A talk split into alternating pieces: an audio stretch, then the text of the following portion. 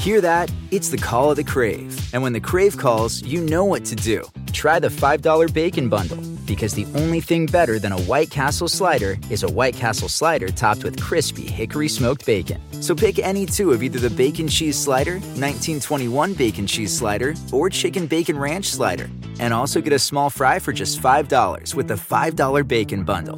White Castle. Follow your crave.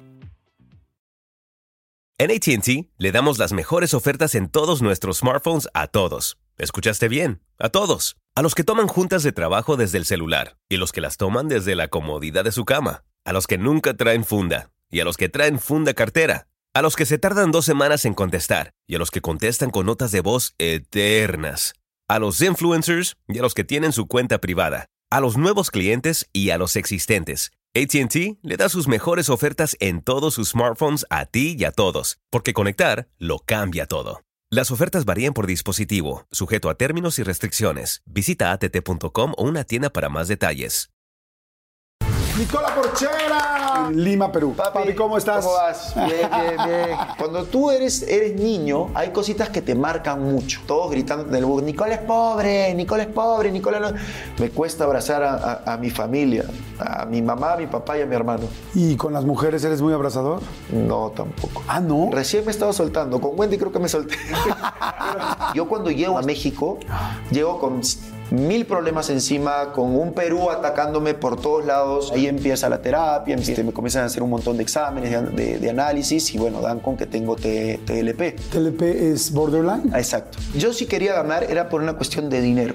Que Wendy haya ganado esto significaba que mucha gente que no era, estaba siendo escuchada iba a ser escuchada. Exacto. Y al final entendí, Jordi, que si yo no hubiera pasado todo eso, no estaría acá viviendo este momento. Te costó cuatro años levantarte, pero mira cómo te levantaste. Y te levantaste con los pies en la tierra, y te levantaste agradecido con la gente, y te levantaste de una manera distinta.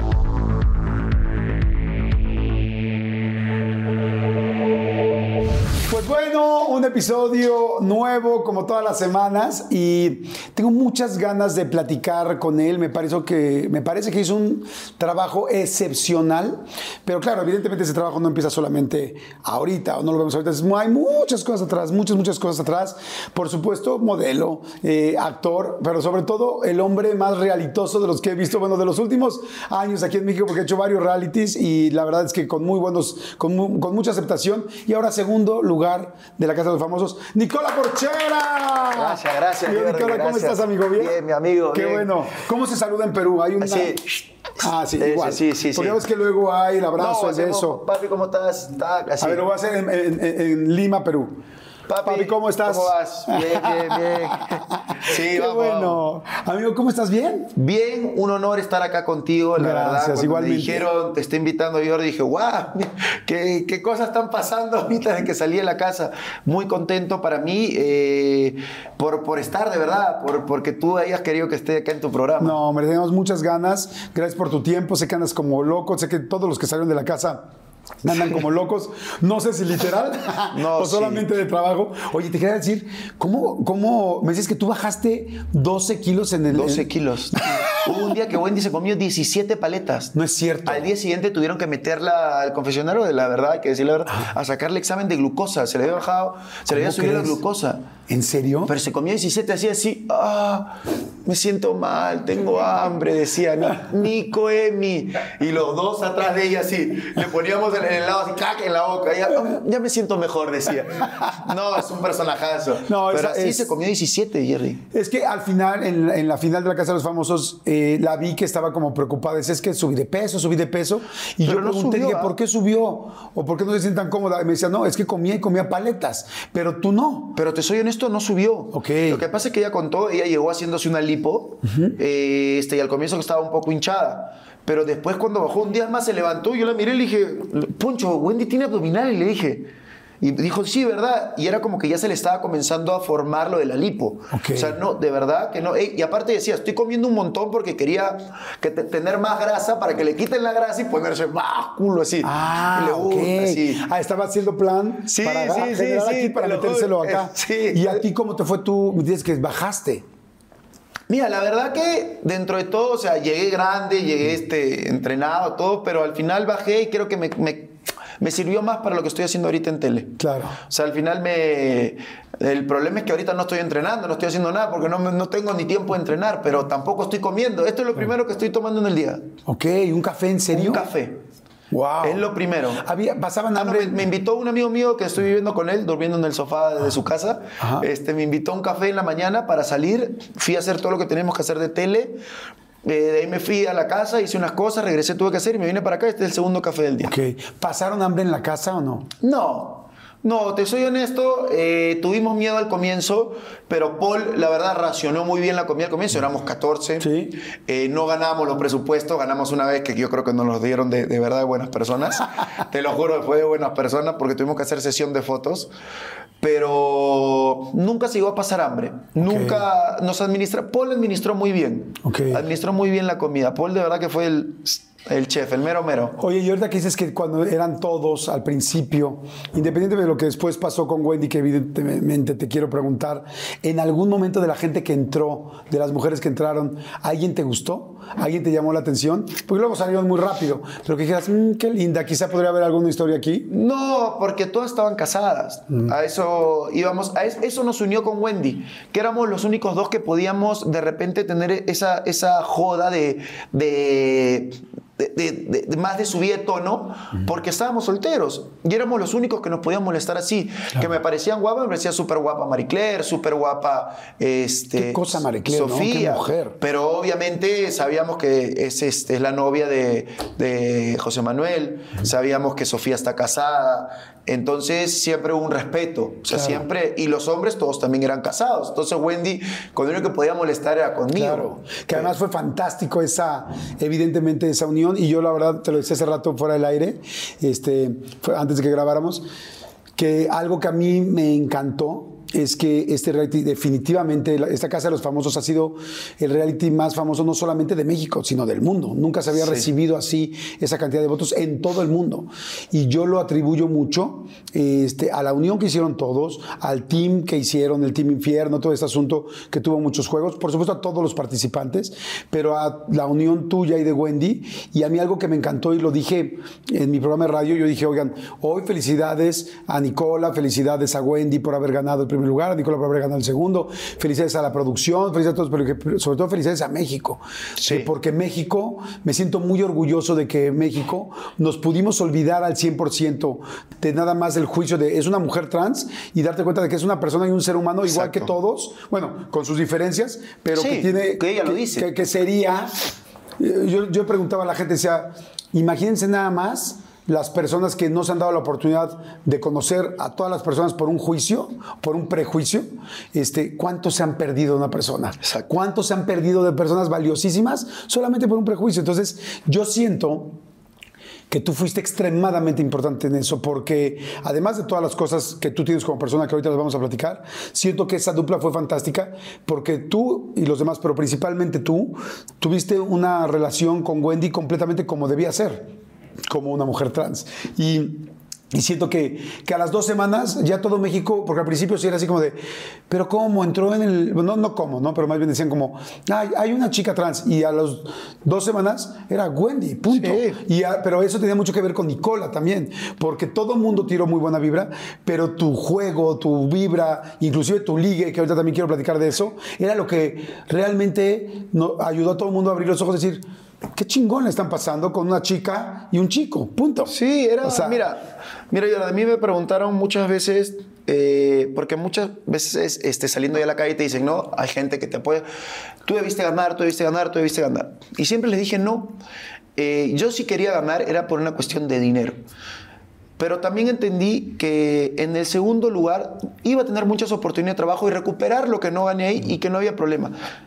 Pero era, marcaba un precedente que Wendy llevara a ganar este reality, para mí. Claro. Para mí, que Wendy haya ganado esto eh, significaba que mucha gente que no era, estaba siendo escuchada iba a ser escuchada. Exacto. Que, y se lo dije, tú ahora tienes una responsabilidad, de repente no era, pero eres la cabeza. Ahorita eres la líder, no la líder, pero es la voz de un movimiento. Entonces, siempre, siempre lo tuve claro. Siempre para mí, si era ganar, yo siempre lo dije, era por una cuestión de dinero y soy honesto con eso, porque yo necesitaba el dinero en ese momento. Oye, sí les pagan, evidentemente, digo. Sí, pero no es. Una cosa es el premio y otra cosa es el pago. Sí, pero eh, mi pago no era. Yo no sabía negociar en ese momento. Entonces, mi pago no era. Ni tampoco sabías lo que el impacto Exacto. que. Entonces, y yo te dije, yo venía por una semana. Entonces, claro. ¿Les pagan por semana o por, por todo semana? Te pagan por semana. Ah, ok. Entonces. Cuando yo recién entro, yo no contaba ni siquiera con esa semana. Esa semana para mí era como que dije, bueno, voy a estar acá. Pero siempre lo dije, que no gané mal, ¿no? Porque uno no puede ser mal agradecido. Igual eh, es dinero que me ha servido muchísimo. Pero me sirvió mucho también el hecho que Wendy ganara por ella. No, Claro. Y se lo dije, no por ella, porque un día ella habló de suerte. Un día estábamos y se molestó porque yo dije, para mí no existe la suerte. La suerte es, es, es un trabajo, tú tienes que trabajar para lograr algo. Es un conjunto de cosas que tú logras y ahí siempre yo soy muy creyente de Dios y la Virgen. Y, y es estar en el momento. Y no, porque mi, mi video se hizo viral por suerte. No, no se hizo viral por suerte, porque tú ya venías construyendo algo. Y en ese momento Dios te puso en ese lugar porque sabía que tu carácter, tu forma de ser, iba a hacer que tú seas la voz de muchos. Y por eso estás acá. Entonces a mí sí me gustó que ella haya ganado. Y no lo digo porque sea mi amigo, no, porque la verdad, si me dijeras, quería ganar, sí, obviamente quería el premio. Ahorita estoy feliz por lo que se logró, Claro. por ese segundo lugar y por ese primer lugar de ella. El, el- el premio, como bien dices, claro que era importante, pero lo que van ahora a todos poder trabajar, y digo todos porque lo hicieron espectacular, claro, las últimas personas que estuvieron, ¿no? Poncho, Sergio, Wendy, tú, este, pues van a tener muchísimo trabajo porque se lo ganaron. Eso es lo lindo. Sí, porque realmente se lo ganaron. O sea, no, no, no es, otra vez es, no fue suerte. O sea, lo que pasó ahí Exacto. fue algo que entonces, si Wendy subió el video de las perdidas, funcionó porque era extremadamente simpática. Exacto. Pero cuando la invitaron por primera vez a un programa, este, ahí vamos a ver si, si seguía siendo simpática o había sido solo lo un fue. momento. Y lo fue, ¿no? Si tú estuviste haciendo toda una carrera en Perú, en la tele, y, te, y vienes a México y haces este, guerreros o haces cuatro elementos y funciona, es por algo. No fue suerte, es porque traías algo que fue lo suficiente para traerte en la casa de los famosos. ¿no? Sí. Que ahorita quiero platicar también por eso, porque yo te veía y sentía que tenías mucha preocupación de, es que estos cuates son súper conocidos Sí, y yo claro. soy súper, súper, este, súper nuevo de- en, este, en este país, ¿no? Pero bueno, este, ahorita, que está- ahorita dijiste algo que me llamó mucha atención, me dijiste, soy muy creyente de la Virgen. ¿De qué Virgen? ¿De la La Virgen? Virgen de Guadalupe. Ah, sí, esto te iba a preguntar. ¿En Perú, Centroamérica, No. Sudamérica también se sigue la Virgen de Guadalupe? Son muy creyentes. eh, Yo sé que en todo el mundo. En todos pero- lados, pero la Virgen de Guadalupe, yo siempre fui muy creyente, siempre fui muy, muy creyente de Dios y, y de, de los santos, todo. Mi tema con la Virgen fue eh, que yo cuando llego a este reality, llego, perdón, a México, llego con mil problemas encima, con un Perú atacándome por todos lados, eh, con, no, con la última me atacaban por haber salido del país en pandemia, diciendo que yo había utilizado vuelos humanitarios cuando no había sido así. Entonces entro a Guerreros, eh, gracias a Magda Rodríguez, que en Que paz paz descanse, descanse. que me trajo, y Andy también. Y la segunda semana eh, me rompo el tríceps, acá está, me rompo el tríceps en dos, así, me lo parto en dos, el tríceps, ahí está un amigo mío que estaba conmigo allá, me parto el tríceps en dos y me parto el, el tendón, se me sube hasta el hombro. Me sacan las placas, me sacan la resonancia, Nicola, cuatro meses fuera. Pero le dije, cuatro meses fuera ya se me acabó Sí, el reality. claro. Y era, Jordi, era mi última oportunidad. O sea, era mi última oportunidad de poder hacer algo. Yo sabía que si no, por eso cuando dicen, me preguntaban por qué dije destino final Italia, era porque si yo no pasaba nada acá, me iba a vivir a Italia, me iba a trabajar con mis tíos, a, a ver qué hacía. Entonces, eh, voy a la Virgen. No sé, ah, creo que mi mamá alguien me dijo, pídele a la Virgen. Fui y le pedí, dije, ¿Tú por no favor. conocías a la Virgen de Guadalupe? Nunca vi, sabía quién era la Virgen, pero nunca vi a la basílica. Qué interesante que alguien te presente a la Virgen. Es como, Y me dijeron, mira a la Virgen de Guadalupe. anda, y yo fui y le dije, por favor, le dije, o sea, me- esta es mi última oportunidad. No tengo otra más en mi vida, no por mí, es mi familia, mi familia lo necesita, lo necesita. Yo de dos semanas de haberme operado, hice rehabilitación y comencé a jugar, a jugar, a jugar. Uno, el doctor llamó y dijo, escúchame, ese chico no puede jugar. Ese chico está cosido, le hemos cosido el tríceps y yo jugaba.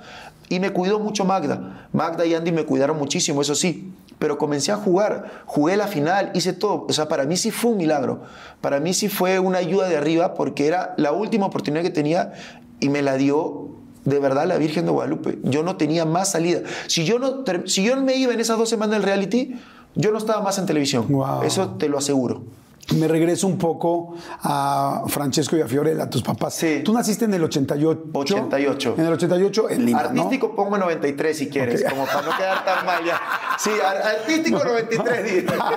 pero bueno, pero real en el 88. 88, 88. Ok. ¿Cómo era tu vida de chiquito con tus papás? ¿Cómo era tu papá? Mira, ¿Cómo era tu soy mamá? honesto, eh, lo hablé llegando a Lima. Fue una infancia muy dura que yo sé, más le pregunté a mi hermano en un momento, le dije, Francesco, yo conté algo que no debí contar. Me dice, sí, sí, sí lo sintió, pero de ahí se dio cuenta que no lo hiciste con mala intención. Porque no fue una infancia bonita, yo creo que mi papá y mamá cometieron muchos errores. Yo este, soy consciente de eso, mi mamá se casó muy joven, se casó a los de 20, ella me tuvo a los 19, 20 años. Ok.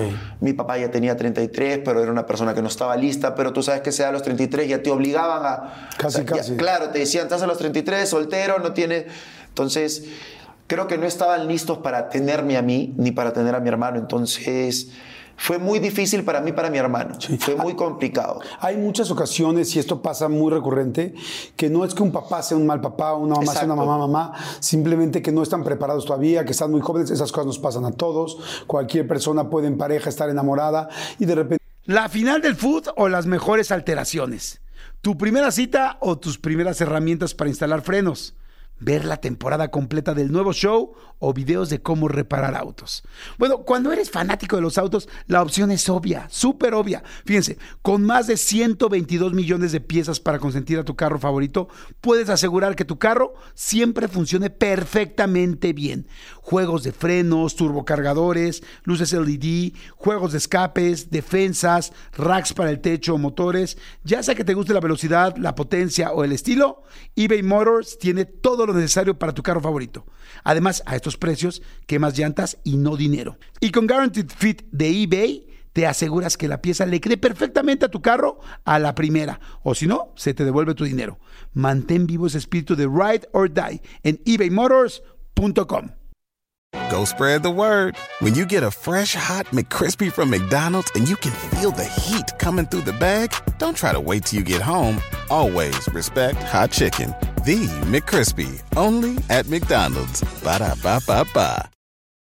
embarazarse o decidir casarse o querer salir de su casa. Es, es muy normal. Yo de repente oigo me- jóvenes o personas que dicen, es que mi papá me abandonó, es que mi papá... eh, y digo, es que posiblemente tu papá no estaba preparado, tenía ni la Sí. mínima manera No, para te cuento, cuidarse mira, él. para que veas un día, yo estaba así hablando, me fui a Estados Unidos de chico, a los 17, me mandaron allá a estudiar a la universidad. Al final no me quedé porque fui por una beca, no me la dieron, no podíamos pagar Claro. el excedente, ¿no? Lo que, lo que me- Y me estaba con mi tía, estábamos en Queens, mi tía vivía en Queens, ellos se fueron hace muchos años, trabajaban, bueno, en lo que podían, ¿no? Entonces estuve con él y me dice, ay, Nicolita, me dice, siempre le dije a tu mamá, porque ella se embarazó y se casó por eso, nomás por ti. Y yo miro, la miré y le decía, gracias tía, le decía, o sea, yo tengo la culpa ahora de todo lo que yo le pasó. a también tu-". te quiero, ¿no? Sí, le dije, no, y, la- y le decía a mi mamá, mi mamá se reía, ¿no? Pero yo me río mucho de esas cosas. Yo aprendí a reírme todo eso. Pero sí creo que era, no tenía las herramientas en esa época para buscar ayuda. Claro. Me- ahora, por ejemplo, yo no, yo no estoy casado con la mamá de mi hijo, nos separamos apenas nació y somos como hermanos. Y le decimos, somos una familia diferente. Creo que no había las herramientas Claro. para poder llevar eh, una separación. Cuando se separan tus papás, tú tenías como cinco años. Sí. Y este... y Tengo entendido que hubo como una situación legal. Sí, lo que pasa es que cuando se separan mis papás, mira, yo me acuerdo muy poco de eso, que es como son cosas que tú Sí, bloqueas. chiquitito. Entonces, eh, me acuerdo de, de varias, mi mamá se va con mi abuela, mi papá se queda en la casa, mi hermano se va a ir con mi mamá, yo me quedo con mi papá. Eh, después... ¿Cómo hacen esa división? No, nunca supe. o sea, Nunca los supe. papás lo decidieron así. No, nunca supe, ni les pregunté, ¿verdad? Nunca me mencionaron, nunca he preguntado por qué mi hermano se fue con mi mamá. Y, ¿Verdad? Me acabo de acordar, nunca le pregunté por qué mi hermano se fue con mi mamá y yo me quedé con mi papá. ¿Se veían? O sea, si tú quedaste con tu papá, ¿veías a tu mamá o no? No hubo muchos temas que, que no, yo no veía en mamá, mi hermano creo que no veía mucho a mi papá.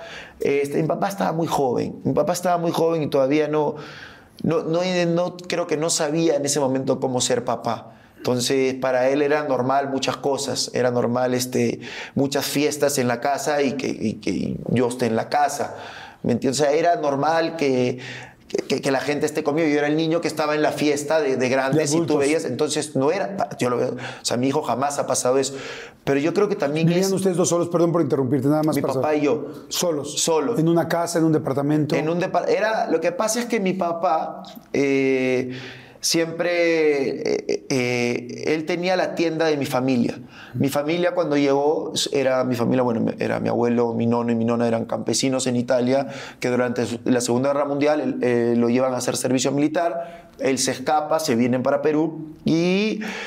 Este, comienzan, como dicen, ¿no? Abuelo trabajador, hijo con dinero y nietos se quedaron sin nada. Entonces, eh, mi abuelo trabajó mucho, mucho, mucho para sacar la familia adelante. A mi papá le dan una de las tiendas, se la da mi tía abuela y no le va bien. Este, al final eh, tuvo mil problemas, no solo él, eh, comenzaron a salir los supermercados en el lugar que él estaba. Entonces nos quedamos viviendo en la casa de, de una casa en un barrio que era no muy bonito, pero una casa de, era un edificio de la familia, un edificio de cuatro pisos de la familia, entonces nos mandaron a vivir ahí. Ahí vivían todos. No, no, mis abuelos, mi tío vivían en una casa, como decirte, en Pedregal, Ajá. una casa hermosa y nosotros vivíamos para el otro lado de la ciudad. Pero ¿Y en era ese edificio vivían más familiares solo, o solo nosotros. ustedes? Ok. En un edificio vivíamos solo nosotros. ¿Era humilde la zona? Sí. Ok. Sí, Ajá. sí, era una zona humilde. Entonces, este, mi, mi papá como que le dan un dinero para que, de él al mes. O sea, no, él no, nosotros no, la familia se encargaba de pagar mi escuela, de la de mi hermano, pagar mis cosas, y él tenía un dinero que era para nosotros, para la comida, para los gastos de nosotros. O sea, le ayudaban a tu papá, sus papás. Eh, con un era dinero? como que el alquiler de la tienda que cerraron se la daban. Ok. O sea, se la daban. Esto es tuyo, toma. Entonces nosotros vivíamos así. Y, bueno, ya empiezan los problemas de dinero. Mi papá tuvo una relación con una persona que también sacó lo peor de él. Este, creo que ahí se va mi hermano con mi mamá. Ya mi mamá no dejaba que venga mi hermano. Yo sí quería estar con mi papá porque todo el mundo dice que yo le tengo, a pesar de toda adoración, a mi papá. Entonces, en ese interín, un día me voy a ver a mi mamá. Mi mamá era visitadora médica. Eh, No ganaba mucho en esa época, ya recién empezaba. Entonces alquilé un departamentito también en una zona no, no muy bonita. Y de ahí mi abuela se fue a vivir con ella. Entonces yo un día me quedo a dormir y mi papá creo que se olvidó de recogerme, de a pasarme a buscar. Y me quedé en la casa de mi mamá. ¿Qué pasaba? Yo me quedé a dormir y yo dormía con mi abuela y mi mamá dormía con mi hermano en el mismo cuarto. Dormíamos los dos en el mismo, cada uno, porque solo había dos cuatro en cuartos. el mismo cuarto. Lo- no, los Dos, dos, ah, dos. Habían, dos y dos. habían dos cuartos y teníamos que compartirlo. Tú con tu abuela. Yo con mi abuela y mamá con mi, con mi hermano. ¿Cómo le decías a tu abuela? ¿Nona? La nona, mi nona. Y este, ¿qué pasó? Que mi mamá se iba a trabajar 6, 7 de la mañana y regresaba en la noche. Entonces, ¿qué pasa ahí? Yo dejo de estudiar. Comienzo a salir por el barrio, comienzo a conocer a, a chicos del barrio. Yo no estudiaba, me iba todo el día. Yo iba a repetir el año. Entonces, la novia en papá le mete en la cabeza que tiene que llevarnos a nosotros. Que tiene que llevarnos, que tiene que llevarnos, que tiene que llevarnos. Pero mi mamá, obviamente, no tenía el dinero para, para, para muchas cosas. Y por ejemplo, yo me acuerdo que mi tía, la, la hermana de mi mamá en esa época, le daba, nos llevaba comida. O sea, nos llevaba porque había veces que no alcanzaba para la comida. Porque mi mamá alcanzaba simplemente para que le pague una señora que se encargue de nosotros y, y la luz, el agua y para el departamento. No alcanzaba para más. Y ella no estaba, mi abuela no nos podía cuidar. Entonces, y, y obviamente yo con 10 años era un terremoto que salía todo el día a la calle, que se iba a jugar fútbol a la calle porque me encantaba jugar fútbol. Entonces ahí mi papá, creo que mal influenciado, eh, hace- le hace un juicio a mi mamá y le quita a los dos hijos. Ok. Entonces, a eso fue lo creo que sí fue fuerte. Fuerte. Ah, en, en medio de esto, por ejemplo, cuando te vas con tu papá, ¿extrañabas mucho a tu mamá? O sea, era, un... Era, era raro porque me metieron en la cabeza que mi mamá no era buena conmigo. O sea, me metieron muchas veces, y no mi papá, la pareja de mi papá en ese momento. Me metía mucho en la cabeza que mi mamá no era buena, que mi mamá esto, que mi mamá lo otro. Entonces yo me separé mucho de mi mamá y, y la veía muy pocas veces. Entonces no, no tuve eso, no tuve ese, ese, ese lado de, de femenino, la verdad que todos debemos tener, ese lado de, de- mamá, de mujer, que, que te ayuda muchísimo en el carácter. Porque siento que a veces eh, la mamá es mucho más empática, es mucho más sensible. Puedes hablar otros temas con tu mamá Sí. con, que con tu papá no. Sí, esa feminidad es, es muy importante. Exacto, entonces no la teníamos ni mi hermano ni yo. Ok. Pero tampoco sentía que, si ahorita me dices, digo no. O sea, yo comencé a extrañar a mi mamá ya creciendo. Ok. Ya sentía necesidad de estar con mi mamá. Más cuando yo entro a la tele, yo me voy a vivir con mi mamá. La primera persona que le doy un departamento y le compro un auto es a mi mamá. O sea, mi mamá, yo me hago cargo ahora de mi mamá, ella trabaja por esto, pero yo le dije, te vienes acá, tú ya no trabajas más y todo. Porque es una persona que sí, de verdad que, que es para quitarse el sombrero. Claro. A falta de esa feminidad, estando tú viviendo con tu papá, el carácter, la forma de resolver las cosas, Sí, ¿qué te enseñó? ¿Cómo, ¿Cómo te enseñó? ¿Qué aprendiste ahí? Eh, aprendí a la mala, aprendí a, o sea, aprendí cómo criaron a mi papá de chico, que si te pegan, tú pegas el doble, que si te gritan, tú gritas más fuerte, que, que es la ley de la selva, que hagan el más fuerte. Entonces yo cuando entré a la televisión, ese era lo que pasó conmigo, yo no tenía ese lado y yo quería que me tengan mucho miedo. Para que no sentirme vulnerable, tú quieres que la gente te tenga miedo en vez de que te tenga pena o que sienta que eres débil. Ok. Entonces entras a, a la televisión, te cambia la vida por completo, das un giro así de 360 a tu vida y, y dices, wow, entonces ya dices, no quiero, no quiero que la gente me vea mal. Entonces comienza a tener ese carácter que tuve, porque claro, en la casa de mi papá era mi hermano, mi papá y yo. Uf. Un baño para los tres. Tres hombres. Eh, tres hombres y los tres uno más loco que el otro, ¿no? Gritándonos y sal del baño, no, que me toca, no, puertas rotas. ¿Te, eh, te peleabas con tu hermano a golpes? no, no, no, a golpes no, con mi hermano no. Pero sí, como cuando me peleaba era golpeado, o sea, tengo esto cortado por un día que no sé qué me dijo, tiré un golpe a un vidrio y se cortó y me corté toda la mano. O sea, sí nos criamos de esa manera. Pero, por ejemplo, yo a mi hijo no lo puedo ni gritar y yo me crié en la época que, que te golpeaban y te pegaban y te, y te, te- te daban como... Sí, sí, en una época, pues que yo creo que muchos vivimos, sobre todo la gente, yo soy más grande que tú, pero era una época donde era te callas y punto, y si no Sí. me contestas y te doy una cachetada, Sí, bueno, así era no, conmigo. Sí, bueno, fuera que fuera cachetada, ser Claro. más fuerte, pero, pero yo creo que era, por eso nunca juzgué, porque era también lo que pasaron y lo que pudo haber pasado a mi papá y lo difícil que él ha pasado. Claro. Por eso yo a mi papá lo amo, lo adoro y, y ahora con él me río, me llevo más.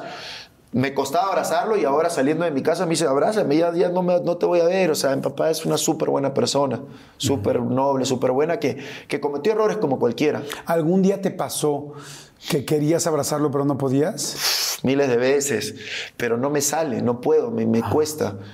Me cuesta abrazar a, a- a mi familia, a mi mamá, a mi papá y a mi hermano. ¿A los tres te A cuesta los trabajo? tres sí no puedo. ¿Y con las mujeres eres muy abrazador? No, tampoco. Ah, ¿no? No. Soy, recién me he estado soltando. Con Wendy creo que me solté. pero pero bueno, le iba quizá, quizá ahí está el amor de tu vida, No, ¿eh? Porque sea, le iba persiguiendo por toda la casa, pero ya lo hacía mol- molestando. Por ejemplo, en la casa, Jordi, no, que no creas, abracé más de lo que ahora en toda mi vida. Cuando Emilio se salvaba, o cuando Poncho, o sea, nu- nunca había sentido eso. Eso de abrazar a alguien, de, de decirle, brother, te, te- te quiero, estás acá. La casa sacó ese lado mío. Qué bueno, O sea, cuando padre. vi a mi mamá, nunca la había abrazado, la abracé y le dije, mamá. Y todo el mundo dice, dice, Nicola, lloras cuando ves tu grito de niño, mamá. Pero era porque nunca lo había pasado. O sea, no sé por qué la casa hizo en mí. Claro, es que te sensibiliza mucho, la casa sensibiliza muchísimo y pues seguro es abrazar, es estar juntos. Es, yo siempre digo que un reality de este nivel es como estar a flor de piel, es cuando, como si te quitaran, como Sí. si te quitaran la piel y cualquier cosa que te toque te prende, porque cuando la gente dice, ¿por qué lloran al segundo día? Ay, cálmate, ¿por qué hacen No. esto al tercero? Pues porque es aislamiento, es tal, es no saber, es incertidumbre, Y no sabes qué es está pasando presión. afuera. O sea, un grito afuera te cambiaba la vida. O sea, y un día me acuerdo que estaba un viernes para la, final, viernes de final, y le fueron a gritar a todos y a mí no. Yo dije, "Ah, ya nadie me quiere afuera. Dije, no, er- yo estoy acá por ellos. Bueno, agradecido, por eso siempre les agradecía. Y en eso me acuerdo que una chica y me dice, Nicola, Tú estás salvado, no te venimos a gritar porque tú te vas para el domingo. Este, yo dije, qué confianza, dije. Eh, sí, Esta, esta de afuera tiene más confianza de lo Sí, que yo. yo, ¿no? yo pensaba que me iba a ir. Y me dice, tu ejército está llegando el domingo. Tu ejército llega el domingo tranquilo. Como que hoy descansamos. Yo decía, "El que me elimine nomás a cómo la voy a ir a buscar, ¿no? Decía, la voy a buscar, le voy a decir, ¿dónde está el ejército? Y sabían todo. Pero esos gritos como que era... O sea, hasta un grito te calmaba, una... ver en pantalla el cine, do- dos minutos, eso que nos mostraban era wow, Ah. era un relajo, o sea, eran muchas cosas que la gente no entiende, Claro. pero el aislamiento te, Sí. te, te pone todo así tenso y a flor de piel. Oye, ya que estábamos hablando de abrazos y todo, sexualmente, ¿cómo estabas en la casa, no? Ah, no, ¿Andabas yo prendido? salía querías- sexual. ¿Saliste asexual? Asexual salí, Ajá. sin ganas de nada, o sea, de verdad que hubo un momento en que ya no, no, no tienes ganas no hubo ni ganas un día así de la noche de me voy a meter tantito al baño. ¿En el, en el Nada. baño había cámara? No, adentro Sí. no. ¿Adentro del baño? Cámara en todos lados, había acá, acá, acá, por todos lados. ¿Cómo te vas a hacer algo ahí solito? Y decía, la dudé un día, porque el poncho decía, yo voy dos, ya decía el poncho. Decía yo, ah, claro, güey, ¿cómo habla poncho? Ya voy dos, güey. Yo no, pienso en Marcela, güey. Yo ya pienso en mi mujer, ya tengo. Ah, pero que decía que él sí se metía a- Sí, sí. a darse sus jalones. Sí, él decía, no, güey, yo ya pensé en Marcela, güey, ya no puedo aguantarme, güey, decía. Era, no, y entonces el Poncho dije, bueno, si el Poncho, hasta que vas al baño y ves la cámara y dices, no, ni loco. Porque en verdad Sí, tú no sabes, no. o sea, dicen que no te están viendo, pero tú no sabes y... Sí, la cámara, tengo entendido que en los, que en los baños la ponen solamente por una emergencia. Por si, alguien se dos. No, y si meten dos al baño. Ah, ok. Un día me ba- nos bañamos, valga la, por favor la aclaración, Poncho, Emilio y yo en la ducha. Sí, me acuerdo. Pero estábamos con traje de Me baño. acuerdo no a porque estábamos todos mal, ¿eh? bien prendidos, ¿no? No, no, no, no van a pensar mal. No.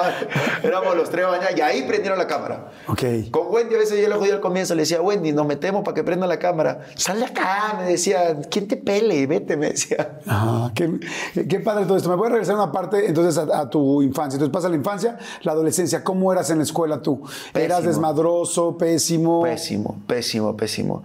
Siempre eh, le perdí el gusto a la escuela. Yo vivía por hacer deporte y por estar, por jugar fútbol. Entonces yo llegaba a las 7 de la mañana que me dejaba mi papá, llegaba con mi pelota, me ponía a jugar fútbol, me la quitaban, buscaba otra, hacía pelotas con papel. Y ese era, ese era lo mío. Yo jugaba fútbol siempre. ¿Eras noviero? No, no, no, no, era bien tímido. Siempre fui bien tímido. A mí me soltó la televisión. Ok. Por- yo me solté por necesidad, porque yo ni hablaba. Pero eres un cuate muy bien parecido. No había, no había muchas mujeres que se acercaban y hola, Nicola. Sí, pero ¿sabes cuál es el problema? Por ejemplo, que yo empecé en un colegio clase media alta. Ajá. De ese colegio me tienen que sacar por obvias razones. Cuando tú eres, eres niño, hay cositas que te marcan mucho. Por ejemplo, íbamos en el bus del colegio a- a- al centro de Lima, la catedral. Y yo pasaba por, el, por mi casa porque estaba por el centro. Y me acuerdo, tú inocente dices, no, oye, escúchame, yo vivo por ahí. Y todos gritando en el bus, Nicole es pobre, Nicole es pobre, Nicole no... Esas cosas, aunque no creas, de niño te van Claro, marcando. por supuesto. Luego la movilidad, yo me acordaba que le dicen, oye, ¿y él vive acá? Sí, sí, él, él no tiene, él es pobre, él es así. Entonces, que ahorita me Spread the word. When you get a fresh hot McCrispy from McDonald's and you can feel the heat coming through the bag, don't try to wait till you get home. Always respect hot chicken. The McCrispy, only at McDonald's. Ba da ba ba ba. Algunos les gusta hacer limpieza profunda cada sábado por la mañana. Yo prefiero hacer un poquito cada día y mantener las cosas frescas con Lysol. El limpiador de inodoros Brand New Day de Lysol limpia y desinfecta el inodoro y el cepillo, eliminando el 99.9% de virus y bacterias con una fragancia que lleva tus sentidos a un paraíso tropical. No solo limpies, limpia con Lysol. Ay, se lo digo a mi hijo, que te digan lo que quieran, tú, tú sabes lo que eres. Pero en ese momento, sin todas las herramientas que uno tiene ahora y, y con todo, sí te sientes como Claro. avergonzado, te sientes menos, que no tienes por qué sentirte avergonzado. Sí, la pero verdad. te pegan la seguridad y si, Pero si a un adulto entonces, le pega. No tenía esa seguridad de invitar a alguien a mi casa, de decirle a una chica, oye, te llevo, hay que ver. No la tenía porque sentía que, que se iban a burlar, que iban a decir esto, el otro. Entonces, nunca tuve esa seguridad porque no tenía la- las herramientas. De repente sí, siempre fui bien parecido y todo, pero sentía que, que a la hora de ir no me sentía yo, o sea, con el autoestima de, de invitar a alguien. ¿Te acuerdas de tu primera novia o no? Sí, claro. Sí, ¿cómo cuántos años tendrías? 16 para 17. Ah, o sea, no tan, no, no, no, no tan chico. No, no, no. O sea, tuve noviecitas chiquitas, pero sí, la primera 16 para 17. ¿Y te acuerdas de tu primera vez, tu primera vez en el sexo? Te vas a reír. ¿Por qué? Cuéntame, ¿cómo fue? Mira, te la voy a contar. Sí. Estábamos en Argentina. Me fui a jugar Estudiantes de La Plata. Estábamos en Argentina, se ríe mi amigo que es ¿Edad argentino. más o menos? 15, 15 10 para 16. Ok. Se ríe mi amigo que es argentino porque va a pensar que con, una- con alguien así, no, no fue así. Estábamos todos en el country estudiantes, porque vivíamos en el country estudiantes, ahí en City Bell, y todos jóvenes, ¿no? Oigan, ahí un día decimos, vámonos a, a buscar estas... Unas chavas. Sí, ¿ya qué hacemos? Ah, le decimos al, de la, al, al que nos cuidaba, al cuidador, hoy queremos ir a uno de estos sitios, no hay club de acá, pero tienen 15, ya, pues le decimos, José, ayúdanos, que esto, que lo otro. Ya, agarramos, no, pidan un taxi. Ahí pedíamos remis, tú pedías, ta, ta, ta, ya vamos. Hola, sí, queremos un remis, ta, eh, bueno. Y llega el señor y le digo, mira, señor, la verdad queremos ir a este sitio y nos lleva. Llegamos a un lugar, era una puerta con un foco rojo. Ah, éramos tres ahí, éramos los tres, ¿no? Sentaditos. Hola muchachos, ¿cómo están? ¿Qué tal? Va, bueno, van a salir a desfilar todas las chicas. Van a salir a desfilar todas las chicas, decía yo. ¿Cómo? Y salía una, hola, hola, ah, besos, saludando. Pa, pasaba, pa, pasaba otro. Estos dos amigos que yo tengo, ellos sí terminaron jugando profesional y uno terminó jugando en la selección. Ok. No voy a decir su nombre. No, no, no, no, no es necesario. Pero uno terminó en la selección, los dos profesionales, ¿ah? Yo ya no me dediqué y estos. Entonces estaba.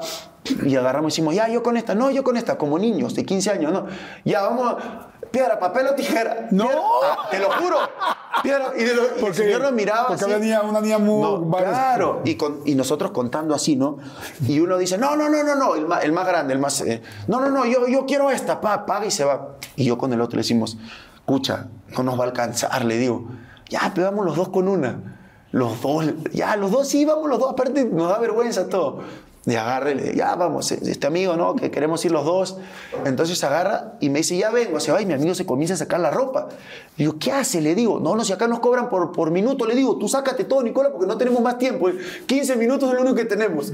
Ah, ya, me quito todo y le digo, comienzo, viene y me comienza a dar besos. Y mi amigo me mira, si me hacía atrás, no, no beses. Y yo, ah, bueno, no sé, le digo, no sé. Y de ahí estoy así quitándome ya lo que me faltaba y lo veo besándola. Y le digo, ¿y tú? Ya. Me dice, ya qué importa, hay que seguirlo. Me dice, síguele, síguele, síguele. Y ahí estuvimos los dos, habría durado un minuto y salí. Pero ese año me la pasé ahí. Eso no va a mentir, me la pasé ahí. O sea, Todo ibas, lo que ibas, me mandaban, todo- y al mes una vez estaba yo ahí. ¿Y con la misma chica? No, ahí cambiaba. Es que mi amigo se enamoró de la misma. Oh, un día te lo juro, yo estaba así echado y, y escuchaba, qué lindo tu pelo, me encanta, qué shampoo usas?" Y le digo, ¿qué haces? No, es que ya hemos terminado, estábamos conversando ya temas importantes, ya estábamos abrazados, me dice. No, y él, él es así, él siempre ha sido de enamorar a todo el mundo. No, imagínate, 15 años ahí conversando. Sí, sí, sí. ¿Eres una persona sexual? Generalmente, o sea, ¿eres una persona muy sexual, un hombre muy sexual? Sí, no. O sea, sí cuando salgo de fiesta y no en mis días de semana. O sea, no soy una persona que, por ejemplo, está desesperado. eh, Por ejemplo, ahora dos meses y medio me lo pasé sin nada. Pero sí cuando salgo de fiesta y se me prende, se me calienta la boca, sí, este... ¿Eres de fantasías? ¿Has cumplido alguna fantasía que digas, tenía esa fantasía, no sé, de estar con dos personas, con las gemelas, este, amárrame, amárrame? O... No, nunca me he amarrado. Sí he estado con dos personas. Este, o sea, a ver, he estado con dos mujeres y yo, he estado con dos hombres y una mujer, pero no yo sola, o sea, los dos y la chica. Ajá. No vas a pensar más yo. No, no, no. Pero tampoco se va a pensar mal, solamente. No, no, para es aclarar, porque después Claro, van a, para van a aclarar. Claro. Pues, ¿sabes cómo dicen? Nicola estuvo. No, estuve y bueno, si lo dicen también me da igual después todo lo que he Claro. hecho. Sí, Entonces. pero si no, si no es eso, pues para qué. No. Ajá. Entonces he estado eso, pero fantasías nunca he tenido fantasías. O sea, no, no tengo fantasías. Ok. La verdad no soy una persona así que diga, ay, tengo la fantasía de Eres hacer más, más conservador en ese aspecto. En eso sí. No soy conservador, pero en ese aspecto sí. Pero, pero en ese aspecto sí. Oye, tengo entendido que eh, este- estuviste intentando mucho, bueno, no sé si mucho, pero estuviste intentando el fútbol y dijiste, esto no es para mí y ya, el fútbol no. Lo mío del fútbol fue bien raro. De chico, fue, todo el mundo era la promesa, la promesa, Nicole es la promesa, Nicole es la promesa. Pero yo era muy nervioso y muy, este, ¿cómo se dice? No, es- ay, no, lo que te iba a decir. ¿Ansioso? No, eh, muy tímido. Ok. Entonces eh, me llevaron a Italia, querían verme y comencé, estaba, y mi papá me gritaba mucho, saca la mano, esto no. Entonces yo más me intimidaba. Entonces me decía, esto tienes que hacer así, esto. Y mi papá, mi papá había sido jugador de fútbol, no profesional, pero, pero él sí se rompió las dos rodillas y todo el mundo me decía, lo que jugaba tu papá era... O sea, tu papá tendría que haber sido este, el, el volante de contención de, de la selección. Pasa es que se rompió la pierna y empezó y le dieron la tienda, entonces tuvo otra vida. Pero como que siempre tuvo eso, ¿no? Y yo era muy tímido. Entonces mi papá este, quería entrenar, quería, yo, a me daba vergüenza de repente entrenar solo o hacer cosas. Entonces hubo un momento en que comencé a jugar, me iba bien y, y de repente un partido no le iba bien, entonces ya veía a mi papá y comencé a esconderme. En los partidos yo me escondía detrás, no quería que me den la pelota. Entonces comencé, me olvidé de jugar fútbol. Hubo un momento en que yo me olvidé. Yo te iba a jugar fútbol con mis amigos y tú decías, "Es- él es crack. O sea, él va, va- tú me veías en un partido Con tu papá mi al lado. equipo, con mi equipo de, de- con el que yo entrenaba y todo, y decías, ¿qué hace este chico jugando fútbol? O sea, no sirve para el fútbol. Entonces fue una cosa, fue, era bien raro lo que a mí me pasaba. Cuando yo estaba solo, libre, no pensaba, era una locura. Después, entonces comencé a, olvidarme de jugar fútbol. Me olvidé. Hubo un momento en que un amigo me dijo, me fue a ver un me fui a jugar segunda profesional. ¿Qué pasa? Yo, obviamente, me ven blanco, ojos claros, todo el mundo pensaba que yo tenía dinero. Entonces, los mismos jugadores de segunda, como que me, me ponían a un lado, me trataban mal me olvidé. O sea, era tan ma- tanto era el trato que yo tenía de, de, no, tú no vas a quitar la comida a nosotros, tú no vas a venir, que yo iba a entrenar, iba, y yo me tomaba un bus que me dejaba, tenía que ser dos horas de viaje, iba y, y no iba, me iba, me escapaba, no iba a entrenar, no quería hacer nada. O sea, la pasé mal en ese, y ahí creo que fue el momento ya que, que dije, no, dije, seguí intentando, pero siempre el carácter, fue mi carácter que no lo tenía, no lo tengo como... Yo dije, si yo hubiera tenido el carácter que tengo ahora en ese momento, yo me hubiera dedicado a jugar fútbol, pero no lo tenía. O sea, me lo tuve que formar yo solito con los años. Y es... ¿Es cierto que fuiste botarga? Sí, claro. Con todo respeto, estás saludando a una botarga profesional. Ah, también. yo también, yo también. Es más, yo cuando entré a la tele la gente se, o sea, no pensaba lo que yo había hecho. Entonces, porque fue el cambio muy brusco, pero era porque estaba mi hijo y te- tenía la necesidad de trabajar. ¿De qué, ¿De qué era tu botarga? ¿Qué hacías? De, unas papitas. ¿De unas papas? Sí. Ajá. Después una, sí, la verdad, me, eh, fui a repartir pe- periódicos de una, de una marca de motos. Ajá. Fui a repartir... a- Volantes, aquí les decimos, ¿no? No, no, eran periódicos, Ah, pero eran- no eran volantes, eran periódicos de, de- de, no sé, que te daban las noticias de las motos y, y de los autos y todo. Entonces fui a repartir y era por el club donde yo jugaba de chico, donde era socio. Y sí, ahí sí me dio un poco de vergüenza, dije, porque los vi pasar y yo lo repartía con el casco de la moto, me repartía con eso. Dije, porque yo los conozco, estos perros, me van a Sí, estar van a molestando. chingar. sí, me van a Claro. estar molestando. ¿Cuál fue tu primer tatuaje? Ah, mi primero fue un diablito acá que me lo hizo en Argentina, que parecía estos de que te los pegas y lo, lo tapé con un dragón que lo tuve años y ya de ahí me, me tapé todo el Y el ojo, me llama mucho la atención el ojo. Sí, es ¿Era mío. por, de algo de específico? ¿Es tu ojo? Es mi ojo con una lágrima. Ok, Es para acordarme todo lo que, lo que sufrí en un momento, para no olvidarme. ok, ah, está interesante. ¿Hay alguno otro Todos. que sea, todos, todos tienen un Todos significado? tienen un significado. ¿El lobo? Este es Adriano y yo, Ajá. porque siempre el lobo eh, se le conoce por cuidar mucho a su manada, este, por ser sobreprotector. Este es mi manada, es Adriano. Este es mi ave fénix, de, que Levantarte dije que de me las levanté de las cenizas. Bueno, este es Jesús. Acá tengo el Salmo 23. Que ¿Qué es, dice el Salmo 23? Aunque camines por el valle de sombra y muerte, no, aunque camine por el valle sombra y muerte, no temeré mal alguno porque siempre estarás conmigo. Ok. Eh, acá tengo a la Virgen de Guadalupe. O sea, ¿te la tatuaste? Sí, acá tengo un águila. Dos veces. me la tatué. ¿Dos veces es la que la Virgen? primera me la hicieron tatuar en vivo en hoy y no salió. Salió media rara mi virgencita. Sí. Todo el mundo, todo el mundo me mostró y decía, ay, no, virgencita. ¿qué tal?". Sí, sí, salió de la, la boca, la tenía un poco rara. Entonces me la volví a tatuar acá. Acá tengo tatuado, no sé si viste el Conde de Montecristo, que en la pared decía, God will give me justice. Eso lo tengo tatuado acá. Y bueno, el que dije que es el más importante, que lo conté, que era este, ¿no? Que era el punto y coma. Ah, sí, que eso quiero que me platiques ahorita un Sí. poco más adelante. Ese era el... Oye, bueno, entonces, embarazada tu mujer, este, ¿alguna vez pensaste en la similitud de que tu papá era Francesco y la mamá de tu hija Francesca? Mi papá es Francisco. Ah, es Francisco. Y mi hermano es Francesco. Ok. Mi hermano es Francesco. Ah, ok, entonces no, no, no hacías esa no, pero relación. son todos con F. Fiorella, Francisco, Francesco y Francesca. Y el único era yo, Nicola. Ah, dije, Adriano se llama Adriano, no le voy a poner F, no va a ser. Claro. Adriano es súper italiano también, imagino. Sí, ¿no? Adriano fue porque yo era. Primero, mi papá quería a Adriano por un amigo de él. Que, que acaba de fallecer, en paz descanse, eh, que era su- uno de sus mejores amigos, pero yo quería a Adriano, coincidió por el jugador de fútbol, el, el emperador, al, al brasileño, Ok. porque yo era fan de él, entonces dije Adriano y me pareció un hombre fuerte, y bueno, ya le puse Adriano Nicola porque me escapé y le puse Nicola, ya póngale Nicola también, y su mamá, "Ah, ya, ya, deja, deja, por si acaso, para que tenga algo mío, le dije. Ok. Bueno, ya tenía mucho tuyo, pero No, extra, no, salió igualito a ella. Sí. Es, Ah. sí, es idéntico. O sea, tiene, tiene mi cara, pero tiene. Es, es Oye, igual. ¿cuál fue la parte más difícil de la casa? De estar adentro de la casa de los famosos. La primera semana. ¿Sabes por qué? Porque si tú ves la primera semana mía, no me hablaba nadie.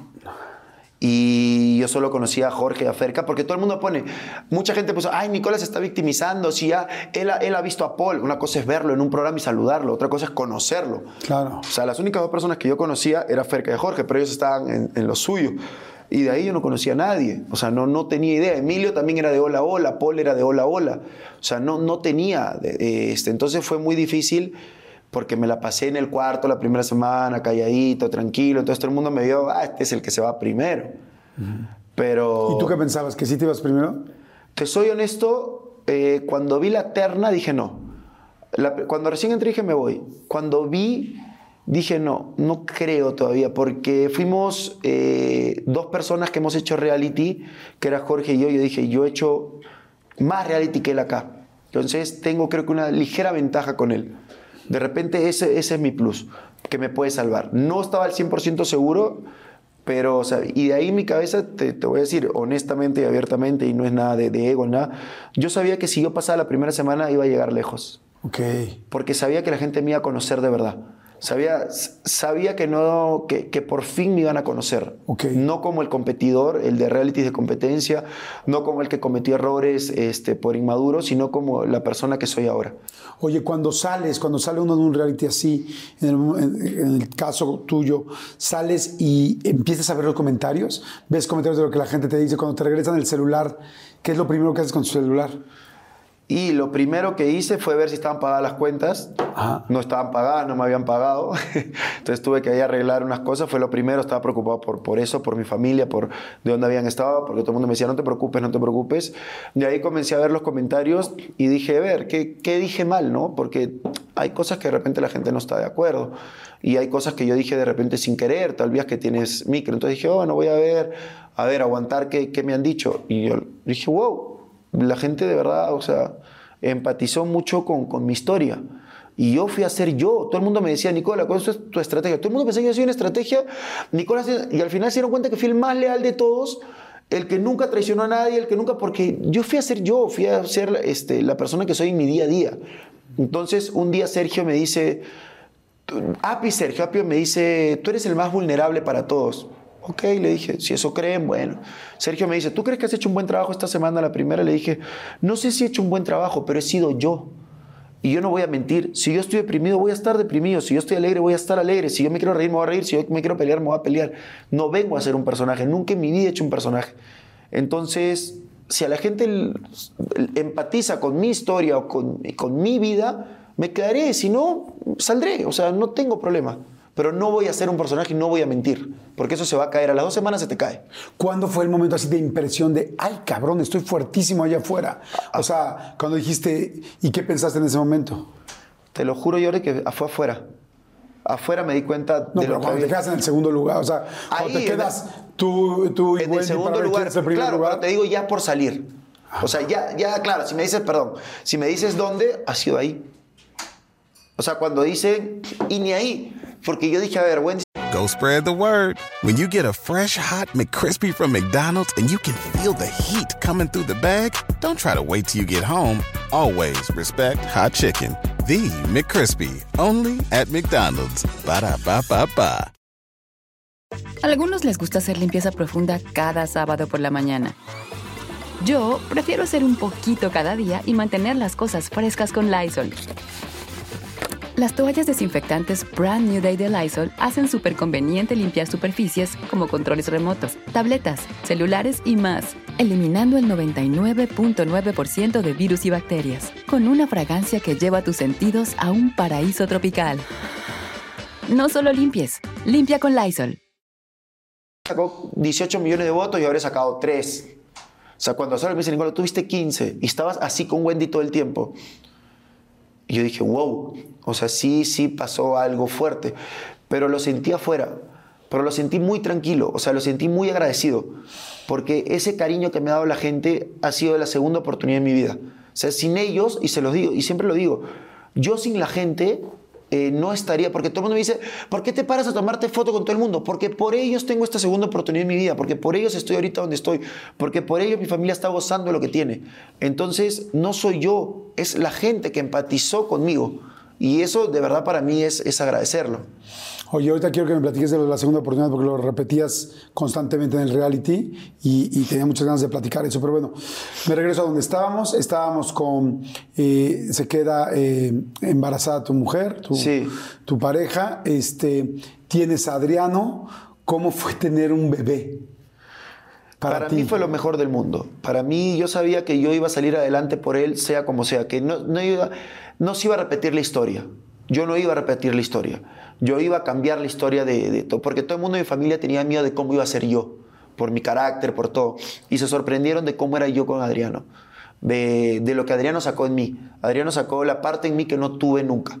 Sacó ese amor, sacó esas, esas ganas de pelear por alguien, de luchar, de, de no importar de lo que tengas que hacer, pero, pero vamos a ver, o sea, bueno, lo que tengas que hacer de este, de, que no, no tener vergüenza nada, porque a veces te, te ofrecen algo y tú, ay, no, me, no, yo no tenía vergüenza nada, yo, esto, me, vamos, vamos, sin hacer daño a nadie, obviamente, ¿no? Haciendo un trabajo honrado, de lo que sea. Yo hacía lo que, lo que bien podía hacer, lo hacía. Entonces Adriano sacó esa parte de mí. Adriano hizo que yo entre a la televisión, yo no quería entrar, ah, para mí no, no existía manera de que yo entre a un programa de televisión, porque no, no era lo mío. Y gracias a él, pues dijiste, pues te ofrecen y vamos. Estaba en mi cama tirado y me dicen, Nicola, hay un, ahí todavía estaba haciendo lo de piloto, hay un programa tan y verano que se llama Quiere entrar de modelo. Le dije, no, no, estás loco, yo no voy de modelo, nunca lo he hecho. Bueno, son 1.500 dólares mensuales. ¿Qué? Vamos. Vamos, no le dije. Nunca me había ganado. Lo más que había ganado fue un comercial que hice tres comerciales. Me pagaron 200 dólares por cada uno yo empecé atrás de extra y terminé adelante. Me dijeron no ven y ahí me vio este productor que me llamó después. Y entonces comencé, le gusté al del programa, le gusté, pero estuve dos días nomás en el programa. Porque ya me llamaron para trabajar de, de, tripulante. Y mi papá me dijo, no, te vas a trabajar, la televisión no es para siempre. Esto es de momento y chao. Pero que nadie sabía, ni yo ni mi familia se imaginaban que ese iba a ser mi, mi lugar, porque mi lugar es la televisión. O sea, digan lo que digan, es mi lugar, es mi hábitat, es donde me siento feliz, donde estoy contento, donde soy yo, donde me divierto, donde puedo ser la persona que, siempre he querido ser. Entonces eh, me voy, me botan del trabajo porque me rompo la pierna, no me renuevan, y me voy a un antro un día, me invita un amigo, me sube al VIP, que nunca había podido subir en mi vida porque él era jugador de fútbol, era de un equipo importante, y encuentro a mi ex productor y le digo, oye Peter, ayúdame con esto, y me dice, bueno, puedes entrar a trabajar de modelo, eh, pero solo un mes entré a trabajar de modelo, medio que me fue bien, me llaman a otro programa de competencia eh, como, como un postulante. Esos que tú quieres entrar, como guerreros tú quieres entrar, pero tienes que ganarle a todos ellos para entrar. Al final no entré. Y un día estaba caminando tranquilito, me fui a comprar un chip, prendo y me dice, Nicola, estamos haciendo ¿Un chip? Un chip para, tu para mi celular, porque lo había perdido, me fui a comprar un celularcito, me, me llegó un mensaje, Nicola, estamos haciendo un casting para una, una, nueva secuencia que se llama Esto es Guerra. Ah, gracias, le digo. Voy, y mi productor, el primero, no me quería. Decía, Nicolás es muy tímido, no es suelto. Y decía, pucha, ¿pero qué hago? Bueno, me mete en una tina donde tenías que sacar jabones con una chica y tenías, no, tenías que cambiar la ropa con una mujer. Entonces yo salí con la ropa de mujer y con la ropa de hombre. Y me divertí, hice el show. Quédate. Se entera el otro canal que yo estaba, iba a salir este proyecto y me llaman al otro lado. Y yo dije, al día siguiente de la reunión, les digo, el otro, por ejemplo, este me ofrecía 1.400 dólares, el otro me ofrecía 2.500, que para mí era... Claro, mucha diferencia. Mucha diferencia que yo necesitaba, porque yo me pagaba la carrera. Y le dije, me voy a quedar con ustedes porque me dieron trabajo cuando yo no tenía. Y voy a ser leal y, voy a, y yo soy una persona agradecida. ¿Qué pasó? Empezó Esto es Guerra, se volvió el boom del momento. Qué bueno. Terminó siendo el programa número uno. Esto es Guerra hasta del 2012 hasta ahorita en televisión de lunes a viernes, todos los días de la semana, eh, de enero a diciembre. O sea, sigue siendo el mejor programa. Y el otro programa se cayó. Y lo tumba, o sea... Te o sea, tu lealtad te hizo quedarte en el lugar correcto. Sí, mi lealtad hizo que me quede. Y siempre lo dije. Yo me quedé porque me dieron trabajo y se los dije ahí. Oye, y ahí te volviste famosísimo. Súper famoso. ¿Y el asunto del dinero y todo eso se mejoró? Se mejoró, pero como dicen, el dinero atrae malas amistades y si no sabes llevarlo bien, también muchos excesos e irresponsabilidades. Empezó la fiesta fuertísima. Fiesta. Por ejemplo, eso es lo que me dicen drogas, no, porque nunca me gustó las drogas, pero empezó la fiesta. ¿La fiesta te refieres a alcohol? Sí, empezó la fiesta, empezó el poder pagarte ya botellas, empezó el poder llenar boxes de, de falsos amigos que antes te daban la espalda, pero ahora tú le decías, no, ven, yo te invito. Empezó el tema de los autos, empezó el tema de los viajes, empezó el tema de pagarle todo a todo el mundo, de ir a comprar ropa y que todo el mundo elija. Empezó eso. Y Ay, más. ¿Cómo no fuimos amigos en esa época? Sí, uh, Me olvídate, te- encantado contigo. No, olvídate. Una chamarrita. No, yo, yo agarraba y salíamos y le decía, agarren el auto que quieran, tomen, llévenselo. Llévenselo. ¿Agarren el auto que quieran? El auto. Yo era- O sea, ¿a ese nivel ganabas de poder comprarle autos a tus amigos? No, no, de agárrenlo de, de mis autos. ¿Qué quieren hacer? Ah, yo yo manejo dije, no este. manches. No, ah, no. Pero ahí, ¿qué pasa? Era una vida que no era mi vida. Era una vida de apariencias. Porque yo ganaba algo y quería comprarme un auto y me endeudaba 10 años por el auto. Y así tenía todos los autos. Entonces, como estás en tu en tu peak, todo el mundo te da préstamos y todo el mundo te da endeuda este chico, endeudalo, endeudalo, endeudalo, endeudalo. Entonces, yo me acuerdo una vez una palabra de una persona que me dijo, ¿Cuánto debes tu departamento? Tantos años. ¿Cuántos autos tienes con el banco? Tantos. Te tengo 20 años de mi vida amarrado acá. Y era verdad. Y de ahí dije, con razón me dicen gasta. Claro. Porque más era mi necesidad de firmar los contratos, de firmar, de firmar, porque tenía que seguir. O sea, yo consumí, tenía que seguir, seguir, seguir. Oye, ¿y en algún momento tuviste broncas con el alcohol? Así de, No. ¿me estoy pasando? No. No, no, nunca tuve problemas de alcohol. Nunca he sido de vicios. Ok. Nunca he sido de vicios. O sea, nunca tuve problemas de eso. Mis problemas eran... eh, siempre fui responsable con mi chamba. Mis problemas eran de... De, dar, de, de- de- de no generar tanto y, se- y gastar más de lo que podía gastar y de aparentar por yo tapar los huecos que estaba pasando. Esto te decir que si el dinero te ayudaba a tapar esa inseguridad con la que habías crecido. Sí, era, no me ayudaba. Tú la quieres tapar. Claro. Quieres llegar a un lugar y tapar eh, el que te decían que antes no tenías o el que se burlaba de ti, ahora eres, eres la figura, eres la estrella. Entonces, quieres tapar eso y, te- y en verdad yo agradezco a Dios todo lo que me pasó porque no me hubiera dado cuenta nunca. Ahí ya habías terminado con tu... La mamá de mi hijo, de yo terminé apenas de entrar a la televisión. Ah, ok, ya. Y empecé otra relación, ¿no? Que esa fue la relación que, que me, hundi- me hundió, me levantó y me de, hundió. la de esta chica Angie. Sí, ¿Qué fue lo que pasó ahí? Porque, bueno, sé que hubo unos audios, tal, pero prefiero que me lo platiques tú a nada más ¿Qué decir lo que yo pasó? leí. Eh, no pasó nunca nada de lo que pasó en esos audios. Ella creo que después de muchos años, creo que salió ahora un comunicado diciendo que en verdad nunca había pasado nada. O sea, ella, ella aceptó diciendo... Ella por- desmintió que, que sí, porque nunca pasó nada, la porque el verdad. audio era de me golpeó y me asfixió. Pero yo, a ver, yo te digo, y tú con tantos años, en el 2015, te llamo yo, desde el primer minuto, ¿tú me vas a grabar?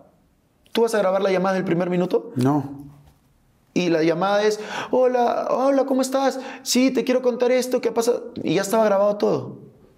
Entonces, no había manera. Yo sé y también acepto que yo cometí muchos errores. Ella es una chica súper buena, súper buena, súper noble, sú- súper trabajadora y que se merece lo mejor del mundo. Pero conmigo no era... Yo sacaba lo peor de ella y ella lo peor de mí. Ok. Éramos dos personas ¿En tóxicas. qué sí te equivocaste con ella?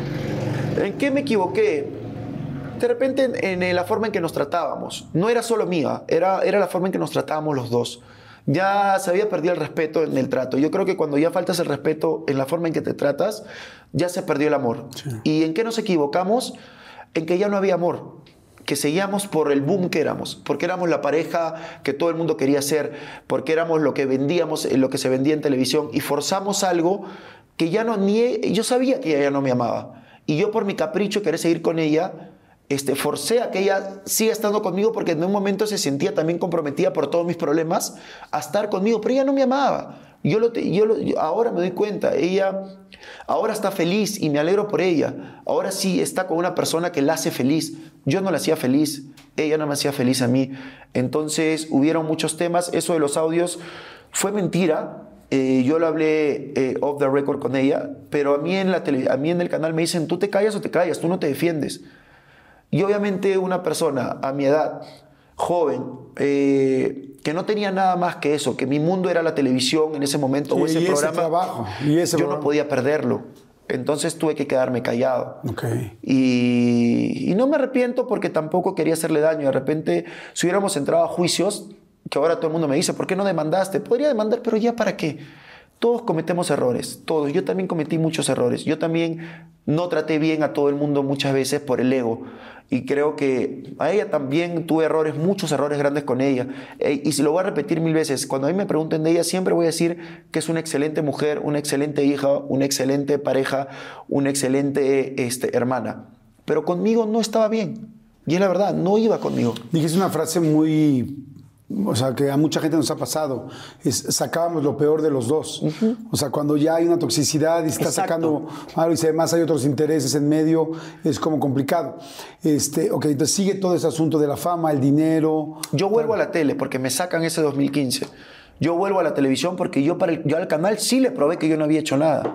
Sí le dije, acá están las pruebas. Pero si yo entro en una demanda, y el problema fue que cuando sacan los audios, todo esto, eh, ella demanda al chico que saca los audios, a la persona, y el abogado le dice, tú no te puedes meter en nada. Entonces ella sacó un comunicador diciendo, por temas que mi abogado, me- yo nunca salí a decir que en verdad sí, fue un error, nunca sufrí de agresión ni física, ni verbal, ni, ni psicológica, pero bueno, fue un error, pero que ya pasó. O sea, es un tema que yo ya a veces ni lo quiero tocar porque ella está en su mundo, Claro, yo estoy, pasó hace tantos años y yo le deseo lo mejor del mundo. Yo le deseo lo mejor, sé que es una gran mujer, sé que es una gran persona. Lo vuelvo a decir, le pido perdón si le hice daño en algún momento. No hubo ninguna agresión física, pero si le hice daño sin querer, porque muchas veces lo hice sin querer, le vuelvo a pedir perdón porque yo creo que igual se merece lo mejor del mundo y que le siga yendo tan bien como le va. Oye, y después sucedió este asunto de la fiesta del terror del 2019. No, ¿Qué pasó olvídate. Eso fue para mí, de verdad que eh, eso fue de los peores momentos de mi vida. Para poner un poco en contexto a la gente, platícales qué pasó. Mira, ¿cómo es la vida? Eh, yo estaba, yo había terminado con, con mi ex, con la que te dije, y, y yo sí siempre quise volver, siempre quise volver, porque seguía encaprichado. Ese, esa toxicidad que te mantiene, ella ya no quería estar conmigo, yo seguía siguiendo. Entonces un día me dice, me voy de fiesta. Y yo, no, que no, que por favor, no hay que vernos, hay que vernos. Ella ya no quería, entonces la verdad, y con toda la razón del mundo, ella no sentía amor por mí. Claro. Por favor, por favor, yo le rogaba, no, no, no. Y me dice, no, Nicola, yo quiero salir, tú sabes que esto se acabó. Y súper bien. Entonces un amigo me llama y ya estaba mal. Me dice, no, ¿sabes qué, Nicola? Voy a hacer una fiesta en mi casa. Acá en la playa, ok. Invita gente, invité amigas, invité amigos, nos fuimos. Estábamos tranquilos. Yo te lo juro que estábamos. Era una fiesta de amigos, solo de amigos. Y una de las chicas salía a decir: eh, Ay, me han puesto droga en el trago, que esto, que el otro. Y todo el mundo era como que: No, no te han puesto droga en el trago. ¿Qué hago yo?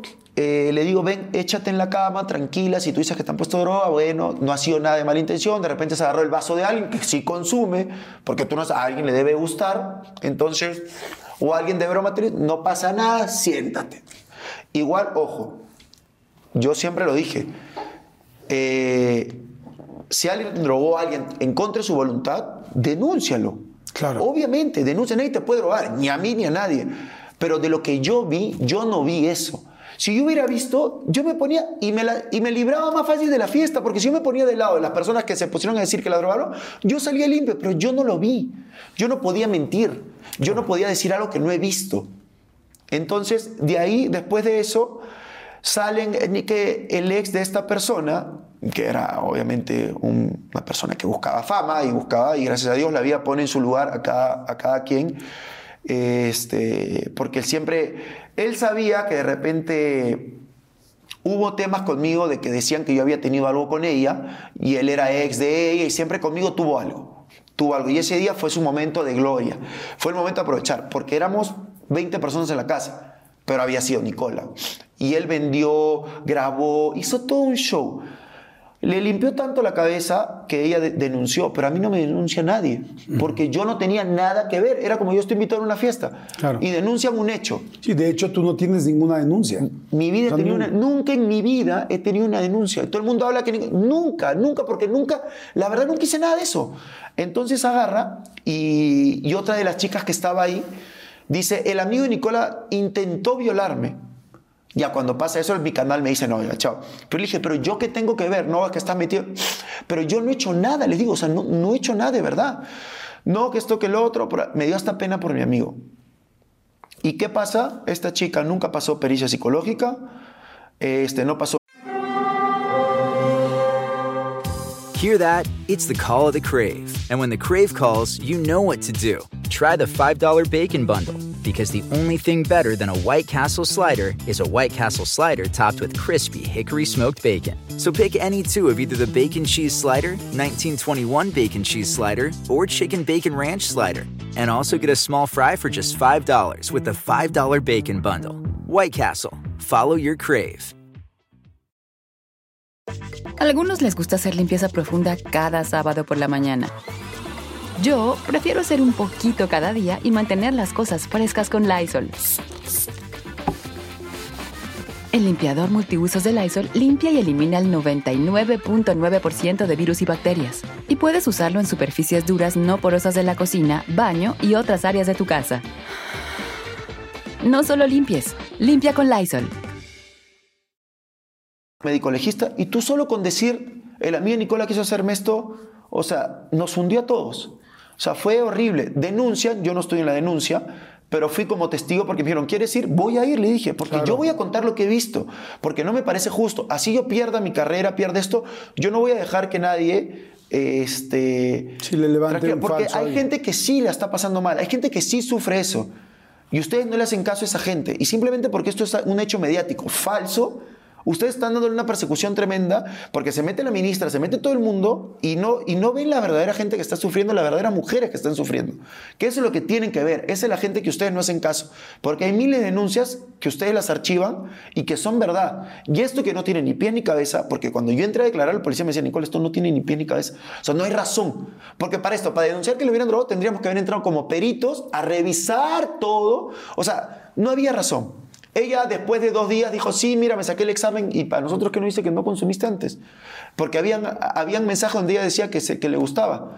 Después esta chica, este, yo saqué mensajes donde ella, salió, donde ella decía eh, que ella, ella declaró que había estado a las, este, a las 7 de la noche en su casa mal, en Lima, porque estábamos en otro lado.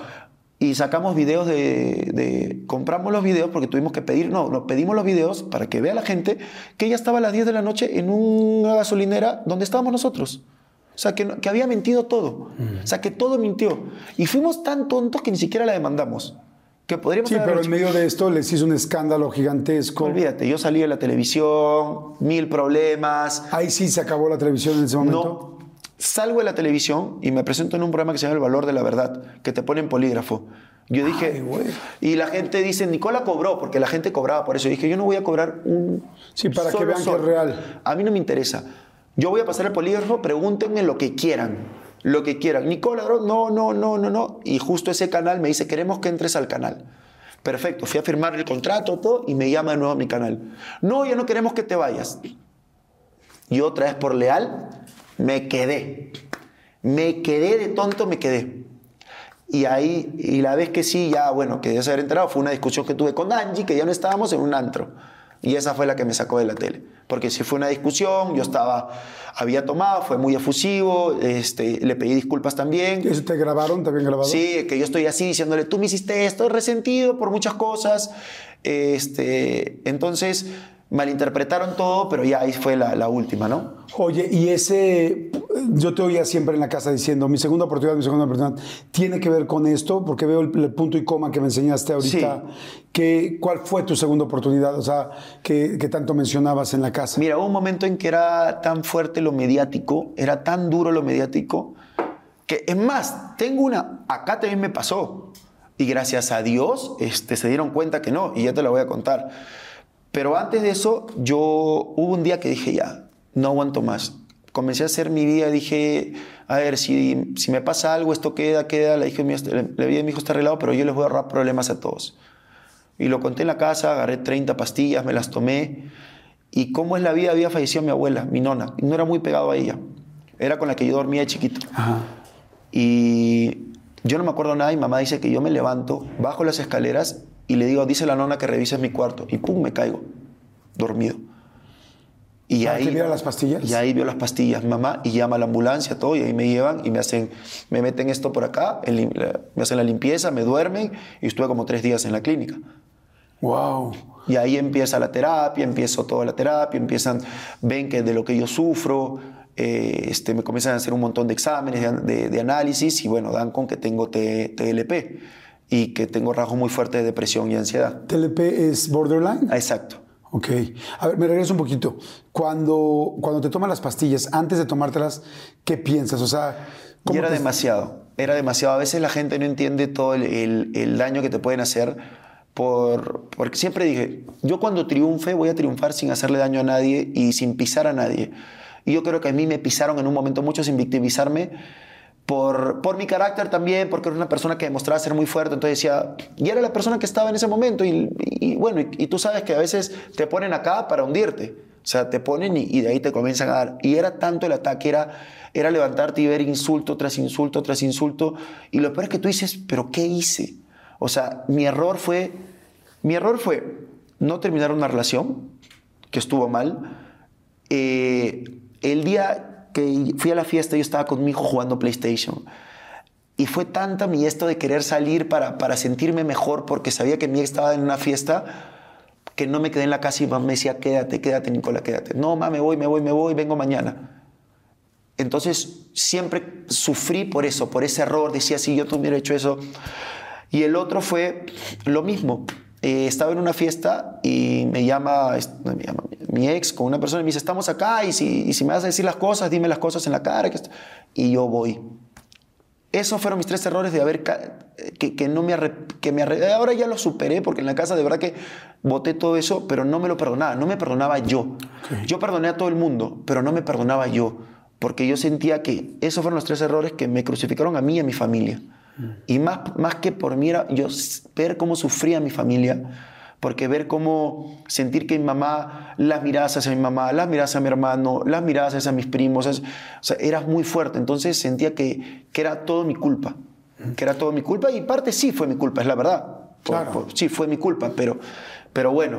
Bueno, primero te, te agradezco muchísimo que, que te abras con estos temas que evidentemente son delicados, pero para mí es muy interesante porque siento que así es como se conoce realmente a la gente. Cuando dice esto lo hice bien, esto mal, todos, todos nos equivocamos, todo Sí. el mundo hemos hecho tal. No todo el mundo hemos tenido la presión o ha tenido la presión de estar en los medios y sentir que todo el mundo, literal, que todo un país te está atacando. Sí, sí. Pero la verdad, eh, gracias, gracias por contarlo, gracias por abrirlo. Creo que No. esas son las cosas que realmente curan el alma. Hoy, hoy te sientes, hoy ya te perdonaste. Sí. Hoy eh, en la casa, y fue con una conversación de la Barbie, con la Barbie que me dijo, tú has perdonado a todo el mundo y hablas bien de todo el mundo. Y siempre, y me lo decían en reto, me lo decían en todos lados, no, que él es así. Y yo le decía, no, tranquilo, este, hay que buscarlo otro lado porque me identificaba. Porque la gente me juzgaba sin conocer la otra versión de Nicole. Entonces trato siempre de conocer a la otra persona.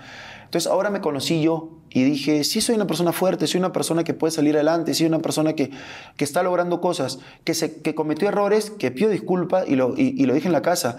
Le pido disculpas a mi ex, le pido disculpas a mis ex compañeros si, si, si, si algún momento los traté mal, le pido disculpas a las personas que en algún momento herí, porque no lo quise hacer de, de, de corazón, de, fue de niño, fue de inmaduro, pero también me pedí disculpas yo por todo lo que yo me cargaba diciendo que no hice, que no, que, qué pasó. Y al final entendí, Jordi, que si yo no hubiera pasado todo eso, no estaría acá viviendo este momento. Y me lo dijo un amigo, si tú no hubieras pasado todo lo que pasaste, te costó cuatro años levantarte, pero mira cómo te levantaste. Me dice, hijo de puta, mira cómo te levantaste. Y te levantaste con los pies en la tierra, y te levantaste agradecido con la gente, y te levantaste de una manera distinta. Entonces agradece porque yo siempre decía, Dios, ¿qué otra prueba me estás poniendo? Ya no puedo más. Y era esto, era que iba a vivir esto. Wow. Ahora, por ejemplo, me dices mucho que, que, pues te dolía mucho ver que tu familia estuviera sufriendo con todos los ataques, porque pues evidentemente tu familia Sí. te ama, tal, y además, pues al final son familia y están todos juntos eh, con lo que les digan, les, se los, les celebren algo o los ataquen con algo, ellos terminan salpicados, como Sí. decimos aquí en México. Pero este, ahora que fue esto tan bonito en la Casa de los Famosos, esto tan profundo de, de que la gente te, te quiere, te quiso y te quiere por quien eres, por cómo hablas, por cómo aceptas las cosas, por cómo has madurado y que todo fue ahora abrazos, besos, flores. ¿Cómo te sientes con tu familia cuando vieron todo esto? Mira, te iba a contar, por ejemplo, mi primera llegada a México estaba en Guerreros y hubo un malentendido igual. Estaba yo discutiendo con un chico en Guerreros y una de las chicas dice, me empujaste. Y la conductora se me vino encima y me dijo, a una mujer... Y yo le decía, ¿pero qué he hecho? ¿Qué he hecho? ¿Qué he hecho? Todo el mundo, Jordi, todos, el SAR, producción, todos me gritaban, tocaste una mujer. Y yo, yo decía, y hasta un momento te la crees. Dices, ¿qué hice? De repente en el furor vieron todas las cámaras. Ni siquiera me dirigí a ella. Y lo dijeron en vivo, en vivo me destruyeron. No sabes todo lo que me hicieron. Pero sí me acuerdo clarito que Magda salió y me dijo, tranquilo, yo voy a revisar y me voy a encargar. Yo me fui llorando, yo lloraba, lloraba, lloraba, lloraba, lloraba. O sea, yo dije, bro, ya si me pasa esto en México es que yo no nací para la televisión, no nací para todo esto, no tengo que, algo más tengo que hacer, no importa lo que tenga que hacer. Revisan todas las cámaras y me llaman, Nicola, en verdad no hiciste nada. Y están las imágenes, ahorita las volví a ver porque lo conté en la casa. O sea, fueron cosas que tú decías, que ya, era como que algo, yo lo decía, lo estoy trayendo encima, o sea, ¿por qué otra vez con lo mismo? No era que me peleé con un amigo, no, era lo mismo. Y no entendía, no entendía, otra vez mi familia de nuevo con lo mismo, ya me decía, no, México no es el lugar, no es el lugar, y le decía, tranquilos, déjenme chambear, déjenme chambear, y como tú dices, sufrieron, la sufrieron conmigo, porque a veces sufre más el que, el, que, el que está afuera, porque te ve sufrir a ti y sufre la persona. Pero ahorita yo creo que el día que mi mamá me abrazó, eh, saliendo de la casa y me dijo, lo lograste, lograste quedarte en México, lograste tu sueño, que era quedarte y hacer carrera en México. Eso para mí fue lo más importante. Creo que fueron las palabras más importantes, porque ahora el, estoy pasando lo bonito. Ya pasé todo lo que tienes que pasar, porque para pasar esto, para llegar a esto, también tienes que sufrir y tienes que picar piedra y tienes que pasar muchas cosas. Creo que ahora está dando frutos todo. Oye, y ahorita que me platicabas del TLP, del trastorno del límite de personalidad, este, ¿qué es y cómo, cómo lo has manejado y cómo te manejaste en la, en la casa? Porque, híjoles, eh, es como, haber tenido problemas de repente si me enojo o no me enojo. Y voy a entrar a la casa más complicada donde voy a estar a flor de piel y donde todo el mundo me va a atacar. Puta, ¿no te dio miedo? ¿Cómo, ¿Qué es el trastorno de, de personalidad? A ver, ¿y, qué, cómo, cómo lo, manejas? Como me lo explicaron a mí, eran mis cambios de humor que, que tienes muy rápidos y que te llevan al límite.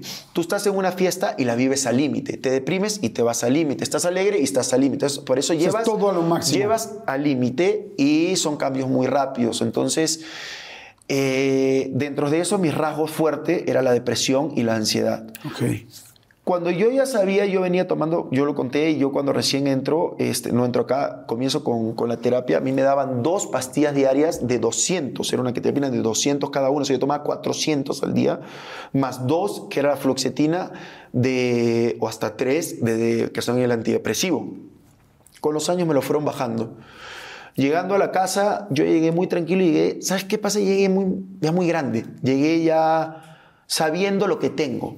Es como siempre dije, el enfermo que sufre el colesterol. Ya sabe lo que tiene ya sabe que no tiene que comer, que tiene que comer. El que sufre de diabetes, el que sufre el corazón. Yo ya sé que, tengo y no tengo. Puedo explotar, como exploté, pero exploté con una puerta. Que mucha gente lo criticó, pero exploté con una puerta.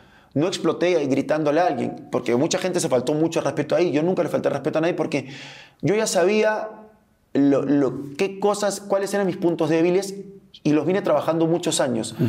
Mis puntos débiles los vine trabajando año tras año tras año, que era el responder fuerte, las peleas, el gritar. Entonces, todos esos puntos débiles que yo tenía, los vine trabajando y llegué a la casa ya siendo otra persona. O sea, llegué siendo yo el que soy en mi día a día. Claro. En la casa te dejan tomar tus pastillas, me imagino que sí. A sí, todo el mundo, yo ¿no? dije, yo no podía entrar sin eso. Claro. O sea, y en todos lados, o sea, cuando fui a Reto Cuatro Elementos también dije, voy con esto, tranquilo, y nada. Y la verdad es lo que iba a la gente, o sea, si sufres de esto, dilo, porque sí Claro. necesitas hacer un trabajo. Pero además es una condición que a cualquier persona le puede pasar. O sea, no es algo que nadie elija. ni un nada amigo que, bueno, que está viviendo ahorita conmigo, no el otro, me dice, estoy tomando clonazepam. Le digo, "Pa, no es así. Tú solito no puedes tomar un clonazepam. Anda y hazte ver. De repente no sufre depresión, pero ahorita tu ruptura hace que estés en una depresión, te van a dar una salida. De repente no es una pastilla. De repente es que vayas a entrenar más tiempo. O sea, no es, no- no es necesario, no, no te automediques. Exacto. O sea, porque hay muchas consecuencias, hay muchas consecuencias detrás de eso. Y me pasó a mí. Oye, bueno, pues llegando entonces a la casa. Entonces llegamos a la casa. Primero, ¿qué pasó con Jorge? ¿Sí sientes que había mucha competencia, que había una competencia interna o no? Mira, por mi parte nunca hubo una competencia. Yo más, yo a Jorge lo busqué y yo dije, Y acá está la prueba, es ese chico de allá, es la prueba de que yo busqué a Jorge. Él tiene la conversación porque se la mandé a él. Le dije... una- Antes de entrar. antes de entrar, eh, y no, no- no voy a mentir porque siempre digo todo, hasta mis pecados. Hey, Tefi agarra, me dice Tefi Valenzuela, una amiga que ya Sí. había, había estado en la de Estados Unidos, en la casa de Estados Unidos, me dice, Nicola, búscate a alguien para que por lo menos no te nominen la- ellos, esas personas la primera semana, busca aliados y busquen a quién nominar para igualar. Ah, y le digo, ok, Jorge, escúchame, ¿cómo hacemos con el tema de los nominados y esto que lo otro? Yo sabía que entraba Jorge. Y, y me dice, no, no, no, este, ya lo vemos en la casa, cada uno por su lado. Ah, bueno, y se lo mando a él, a mi amigo. Y me dice, ah, juega tú solo, entonces si no quieres jugar contigo, juega Claro. tú solo. Llegando a la casa, él, él no estaba solo, pues estaba con Ferca. Entonces ellos estaban juntos y, y yo como el- la primera persona que me habla es Poncho, me meto al cuarto del infierno. Para mala suerte mía, porque sí fue mala suerte, que se lo agradezco igual, eh, de corazón, porque lo hizo de, de- de corazón, Apio me sube al cuarto del líder. Entonces yo no tuve tiempo de conocer ni hablar con casi nadie esa semana. Pero Jorge o sea, Jorge, yo estuve solo la primera semana eh, y, los, y, y- y poquito a poquito me fui acomodando en el cuarto del Team Infierno. ¿Tú sabías todos los que iban a entrar antes de entrar? Obvio, ya sabías quiénes iban a entrar, o sea, te- ya te habían sacado listas, todo. Y dije, bro, pues acá vengo a... Cuando te contratan para un o sea, para una casa de los famosos, te dicen, mira, está tal, No, está no, tal. no, Ah, no. Nunca me dijeron. Yo me enteré por todo lo que sale en redes. Ah, ok, pero no por la producción. No, O sea que tú realmente cuando están abriendo las puertas y va entrando la gente. Sí, era verdad, era verdad. de, ah, es cierto. Sí, exacto. Ah, es cierto, es cierto, es cierto, es cierto. Es más, yo por ahí esperé otros, pero ¿A quién esperabas que iba a entrar? ¿Quién creías pensé que iba a entrar? Cuno. ¿Cuno Becker? No, no, Cuno el Ah, Kuno el influencer. influencer, ah, sí. que le mando Yo- saludos. Sí, sí, sí, justo. Yo pensé que iba a entrar Cuno. Ok. Y no porque con- con- pasó algo. Eh, De la Barbie sí sabía porque me tomé fotos. Ella sabía tomar fotos antes y justo me fui a chismear y vi las fotos de la Barbie. Sabía que iba a entrar. Pero después sabía por, por nombres. Ok. Cuando entras a la casa, ¿quién creíste que iba a ganar? Generalmente uno voltea y dices, híjole, este es fuertísimo, este es fuertísimo. Sabía que Wendy estaba muy fuerte en redes y sabía que el, el mundo ha cambiado a las redes, que, que se ha hecho un cambio muy grande este, y las redes ahorita es lo más rápido que uno tiene y que la gente de redes es la que vota. Ya no es la, la señora o el señor o el niño que está en la casa y, y- y llamaba, ¿no? porque antes llamabas y Sí. ahora es distinto, se maneja distinto. Eh, sabía que, que ella, sabía que era muy fuerte también este Paul. Para mí Paul era muy, muy fuerte. Sabía que era muy fuerte Raquel, Poncho. Creo que eran mis cuatro gallos este, a, a ganar la casa. Ok. Oye, ¿dormías bien? ¿Se duerme bien en la casa? Eh, no? Tranquilo. De verdad que yo estuve... me- es que las noches eran donde más me divertía. Yo dormía tranquilo, relajado, me divertía mucho con los almohadazos que nos tirábamos ahí, mil TikToks del cuarto cielo haciendo su bailando, cantando y nosotros pa, pa, tirándonos golpes uno encima del otro, no. La pasé, la pasé muy bien, dormí muy tranquilo. A veces te da un poquito de ansiedad, me dio dos veces ataque de ansiedad, pero es porque ya cuando estás cerca, ¿no? A salir o cuando tienes nominación, digan, digan, es lo que todo el mundo dice, ay, bueno, si me nominan no importa porque yo afuera tengo, nadie va a perder. Todos vamos a ganar. Claro. Es la verdad. Todo el mundo quiere ganar. Todo el mundo dice, no, no importa si pierdo. No. El que se quiere ir tiene las puertas abiertas también. O sea, les dicen, si te quieres salir, te puedes O sea, salir. tú te puedes salir. Si te la estás pasando mal, tú puedes este, entrar a confesiones y me quiero ir. Te van a decir, bueno, pues te ayudamos, que todo lo otro. Pero al final, si te quieres ir, te vas. ¿Alguna vez, por ejemplo, en el confesionario hay oportunidades de que digas, oye, puta, necesito hablar con mi hijo, necesito No tal"? puedes. ¿No hay manera? No hay manera. Ok. No existe la manera. Se entra alguien a la casa, independientemente de la gente que vimos, este, que entraban los artistas, las mamás, los hijos, entra alguien de repente a darles terapia, alivianarlos, algo. Sí, sí, ya está muy mal. Pero bueno, yo no lo viví. Ok, ¿a ti creo, que es- pasó? creo que Bárbara sí. Ajá. Bárbara sí estuvo mal. Entonces sí, con Bárbara creo que sí tuvieron que, que- que hacer varias cosas. Aparte que se sintió mal mucho, mucho tiempo. Como estuvo- intervenciones de, oye, tranquila, para ver Sí, si está bien, evaluarla. Sí, claro, porque si no es chao, ¿no? O sea, te evalúan, si no te tienes que ir de la casa. Sí, sí, Pero claro, obviamente la es gente tampoco te habla. O sea, son cosas muy puntuales. Ok. Sí, es como, o sea, no es como que tengas una terapia completa. No, son cosas muy Es puntuales. como habla, siéntete como para evaluarte. Exacto, si, no- está bien o no, si no, chao. Acuérdate, estás aislado. Estás sin tu familia, no sabes qué pasa afuera. Ese es el problema. ¿Se te olvidan las cámaras en algún momento? Sí, no, todas las tonterías que hice. Un día me quité la ropa delante de todo el mundo. Y yo de ahí estuve diciéndole a la jefa, jefa, ¿podría blurrear la imagen, por favor? Porque se van a burlar de mí. Claro. No, te olvidas, te olvidas. Oye, y aquella, eh, aquel momento donde estaban este, jugando y que te bajan los pantalones y tal, y que el siguiente era el cepillo y las nalgadas. ¿Puedes creer que yo lo, o sea, cuando me lo muestran se ve fuerte? Sí se ve fuerte. Pero adentro yo me jugaba igual. O sea, yo no, no puedo juzgar porque yo le abría la ducha a todo el mundo, yo jodía a todo el mundo. Y yo siempre voy a, a- a pensar que nunca ha sido con mala intención, que siempre es con una broma que a veces te puede ir de la mano la broma. Pero yo creo que nunca hubo mala intención. Si yo hubiera visto, primero, si yo hubiera sentido que era una falta de respeto a mí, no, yo no iba a llamar a nadie. Se hubiera arreglado distintas las cosas. Claro.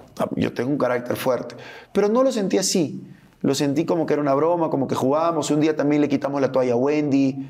Eh, este, o sea, no, no hubo esa intención. Entonces, y como lo digo a todo el mundo, si yo hubiera sentido que era algo que estaba vul- vulnerándome o que era una falta de respeto que, que yo tenía que parar, créanme, créanme que lo hubiera parado. Y la gente que me, que me ha visto compitiendo, me ha visto Go spread the word. When you get a fresh hot McCrispy from McDonald's and you can feel the heat coming through the bag, don't try to wait till you get home. Always respect hot chicken. The McCrispy, only at McDonald's. Ba da ba ba ba. Algunos les gusta hacer limpieza profunda cada sábado por la mañana. Yo prefiero hacer un poquito cada día y mantener las cosas frescas con Lysol. Las toallitas desinfectantes de Lysol hacen súper conveniente limpiar superficies como controles remotos, tabletas, celulares y más, eliminando el 99.9% de virus y bacterias. No solo limpies, limpia con Lysol. en realities, cuando yo siento que hay una falta de respeto, reacciono de otra manera. Y se lo digo a todo el mundo, si ustedes sienten, yo no lo sentí, si llegan a pasar algo parecido y si sienten algo, díganlo, o sea, Claro. actúen. Sí, o Porque sea- hay mucha gente que dice, Nicolás, lo está pasando. No, yo lo estoy diciendo como lo viví yo.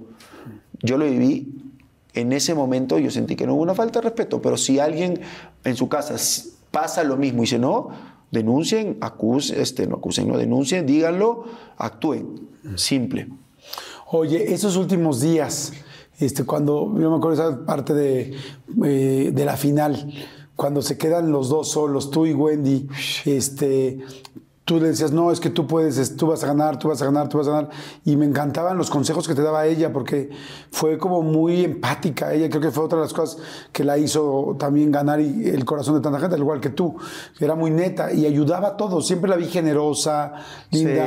Sí. Eh, porque tú al principio como que decías mucho de todos somos conocidos, yo no soy conocido, o sea, como que te sentí un poco Sí. inseguro. ¿Cómo te sentías? Me sentí inseguro hasta el último día. De verdad, conforme iban pasando los días, eh, claro, tú dices, este, sí, seguías pasando, pero seguías quedándote con los más fuertes. y, y se supone que estábamos respaldados por un team. Yo recién afuera me di cuenta que, que estábamos muy fuertes Wendy y yo. Que, la gente nos quiso mucho a los dos, también a Sergio, también a Poncho, también a Emilio. Pero Poncho y Sergio ya vienen de hacer una carrera larga. Emilio este, era el más jovencito de todos, era el que está empezando. Wendy y yo éram- éramos como los del medio. En algún momento, eh, aparte de esta amistad y de esta química que tenían juntos, este, ¿te sentiste sí atraído? Había como un poco de amor. No quiero decir, o sea, ya tener una relación, ¿verdad? Porque es más complicado. Pero pasó, en algún momento pasó la línea de la amistad al No. amor. Amor sí hay, y lo vuelvo a repetir, claro que hay amor, claro que siento amor por Wendy, pero un amor bonito, un amor de amigos, un amor de que ella cuando me necesite yo voy a estar ahí para ella. Eh, ese tipo de amor. Ella sabíamos que siempre estuvimos jugando, siempre estuvimos jugando, ella sabe muy bien. ¿Lo platicaron? O? Sí, siempre lo sabíamos, siempre lo sabíamos. Siempre lo, ¿Lo platicaron hablamos. adentro de la casa? Sí, dentro de la casa siempre hablábamos. Nosotros jugamos porque nos divertimos, porque no tenemos complejos, porque somos así, porque no tiene nada de malo. Pero sabemos que, que- que cuáles son los gustos de Wendy, sabemos cuáles son mis gustos. eh, este, pero eso no quita que yo a Wendy la pueda abrazar todo el tiempo y la pueda dar besos y, la, y me pueda reír con ella, porque para mí es un ser humano increíble. Claro. Entonces, amor le voy a tener siempre. Amor eso lo tiene claro y que, que, que quiera interpretarlo como quiera y que digan lo que quieran no me interesa. Yo a Wendy Guevara sí le tengo mucho amor. Oye, se- ¿qué pasó cuando salieron? ¿Se han hablado? ¿Se han Sí. visto cuando los vi que se vieron en, la- en las fiestas? No, hacemos en vivo. Mañana nos vemos en la fiesta, este, en la fiesta de tele. Mañana nos, nos tenemos que ver ahí. Eh, sí hablamos, pero estamos full. O sea, estamos Tienen- se salieron y se... ¿Sales de la casa y a dónde los llevan? ¿Ya te vas a tu casa? no al hotel sin comunicarme. ¿Otra vez al hotel? Otra vez al ¿Sin hotel, teléfono todavía? Sin teléfono, sin televisor, sin nada. Yo me quería morir. O sea, ¿cómo fue esa noche? ¿Salen? ¡Ah! Yo vi que los agarraron todos y... Es que no entendíamos porque nos metieron al hotel. Y del hotel nos llevaron al día siguiente a Televisa a Chapultepec para las noticias. Y recién ahí comenzamos a ver todo el movimiento que había. Y de ahí nos llevan a Televisa a hoy. Y de ahí nos llevan para Cuéntamelo ya. Y de ahí agarramos, yo me voy a Perú.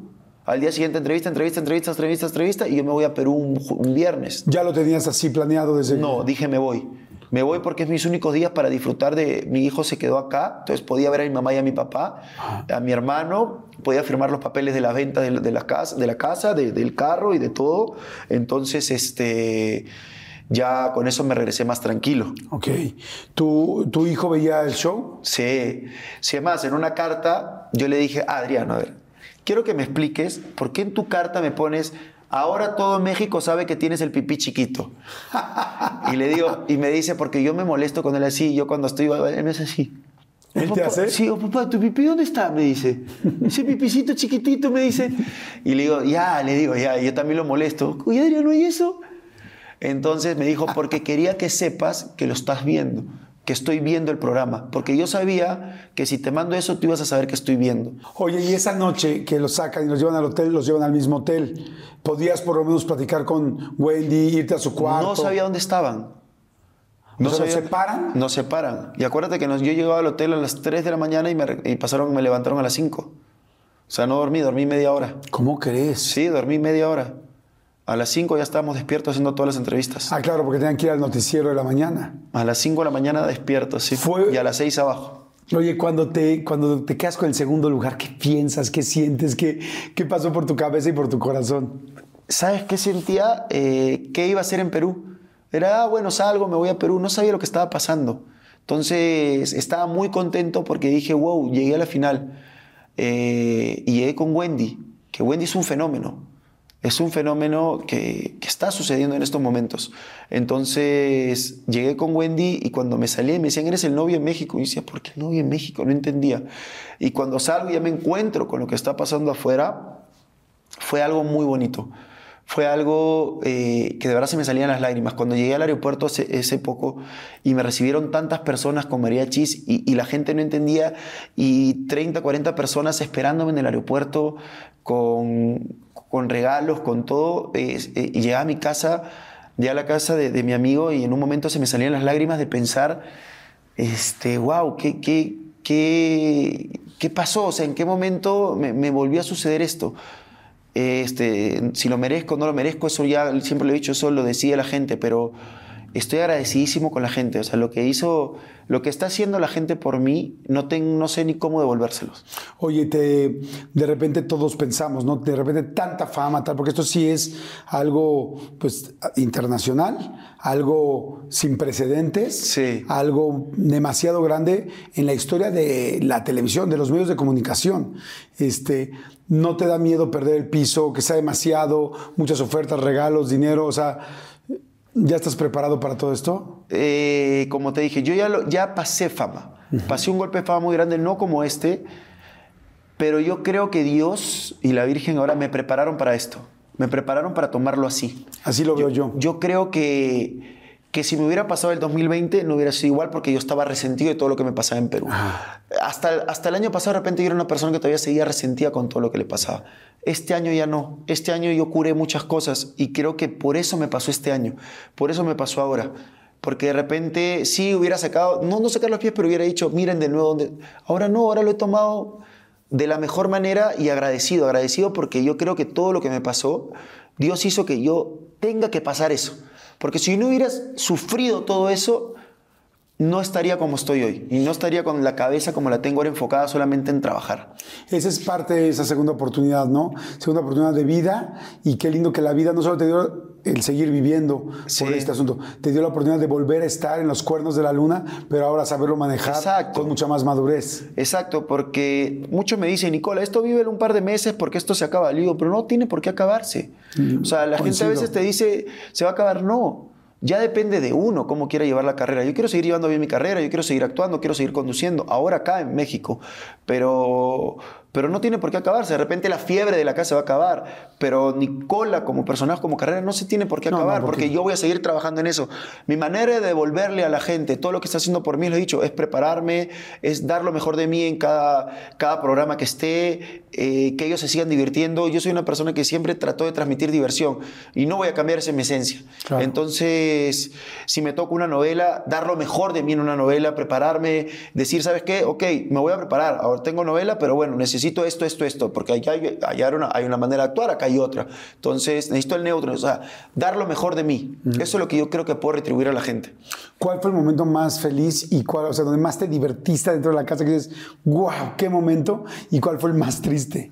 Yo creo que me divertí todo el tiempo que me, que me jugaba con Wendy cuando nos vestimos de, de, no sé, de cómplices del rescate o cuando dimos la vuelta sin ropa o en todos los retos. Yo me divertí en todos los retos que hacíamos. O, o en las noches cuando nos reíamos y no parábamos de reírnos. Y el más triste, No sé, es que no, no, decir un momento triste no, porque son momentos. no, yo no creo que viví un momento triste, yo creo que eran de muchas emociones. Cuando se fue Paul me dio mucha pena, mucha tristeza, pero también se salvaron los de mi equipo. Eh, cuando se fue Emilio, el quinto eliminado, me dio mucha pena, pero también estaba contento por los que se quedaron. O sea, era como que te da pena, pero también sabes que, que es por algo. Claro. ¿Me entiendes? O sea, se va uno, pero sabes que se está quedando otro. Entonces, yo creo que era eso. Oye, y esa última escena donde se quedan tú y Wendy en la casa y yo tenía, bueno, yo tengo VIX, entonces los veía que iban y regresaban y caminabas. ¿Qué pensabas? ¿Qué pensaba? Eh, que quería ver a mi hijo. La verdad que en esos momentos solo quería abrazar a mi hijo. Quería, quería ver cómo se sentía, si estaba orgulloso de mí. ¿Pensabas en y si gano? Nunca pensé en el premio más allá, de verdad no voy a mentir, de, ganarlo por el premio monetario, porque no sabía lo que estaba ocurriendo afuera. Yo pensé que, que me iba a regresar a Perú, yo veía, más veía cómo invertir la plata, compraba un depa acá, otro le metía un fondo, el otro lo, lo utilizaba para darle a mi mamá. O sea, mi, mi manera de ganar era eso, no era, no pensé qué estaba pasando afuera. Era, y cuando quedó segundo, entonces bueno, ya venía pensando, bueno, entonces me voy a Perú el miércoles, o sea, venía pensando eso. Ya cuando salgo me cambia mi chip y ahora sí, pues la gente tiene que saber que me tengo que quedar en, ya tengo, soy parte de, de Televisa, así que me quedo todavía bastante tiempo, se vienen varios proyectos bonitos y ¿Sí ibas a hacer novela?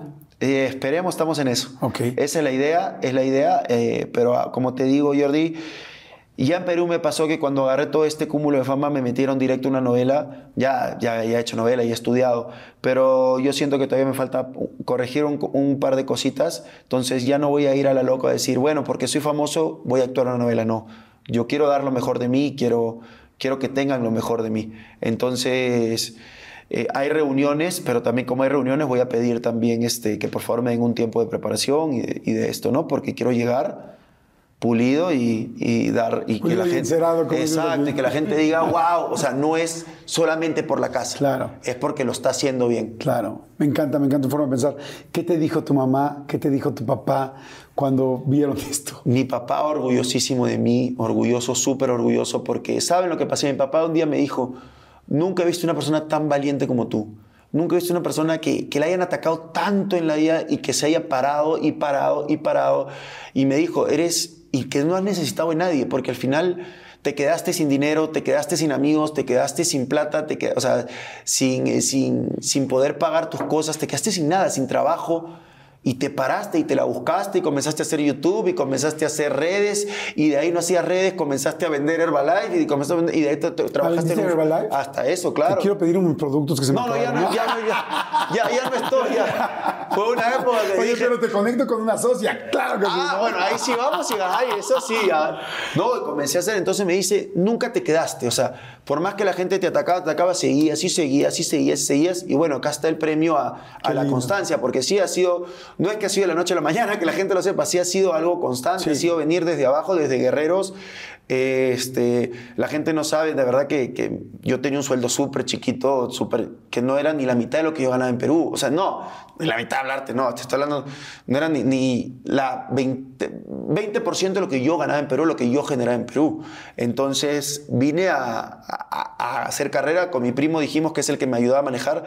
Bueno, a ver, tenemos este, bueno, pedimos un préstamo más grande y lo pagamos a más tiempo y así íbamos tapando deudas. O sea, íbamos tapando uno con otro, con otro, hasta que yo le dije, una, tranquilo que una nos va a salir, una nos va a salir, una nos va a salir y bueno.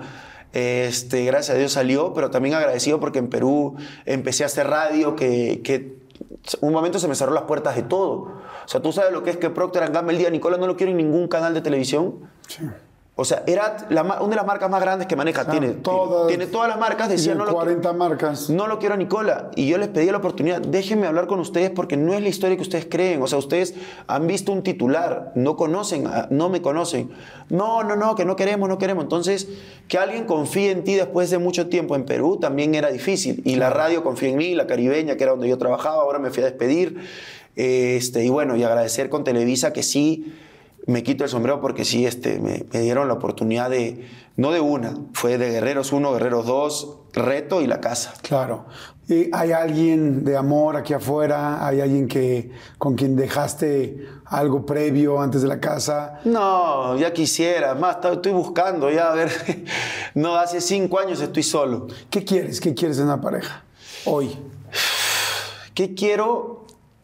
Paz, quiero tranquilidad, quiero admirar a mi pareja, quiero ser un equipo, quiero que cuando no quiero tener, que eso es algo que me pasó mucho tiempo también, esa guerra de egos que tienes con tu pareja cuando eres niño y, y quién gana más, quién le va mejor, quién tiene más y te das cuenta que vas peleando. Yo quiero ser un equipo con mi pareja, quiero que si un día me va mal a mí, eh, apoyarme en ella y si ella está mal siempre se va a poder apoyar en mí. Quiero que quiera mucho a mi hijo. O sea, ya, ya estoy pensando más allá, ya no quiero solamente una relación. Además, por eso para mí es muy difícil tener una relación, porque primero para tener una relación hay que tener admiración, creo yo, por la persona. Entonces, me cuesta ahorita admirar mucho a alguien, me cuesta, pero... Pero yo sé que va a llegar, será el momento y si no, también estoy tranquilo. La verdad que estoy muy tranquilo con, con el tema de, de pareja. Por ahora no, no me vuelve loco, pero sé que llega sin querer, ¿no? Sin, sin que uno lo busque. Claro.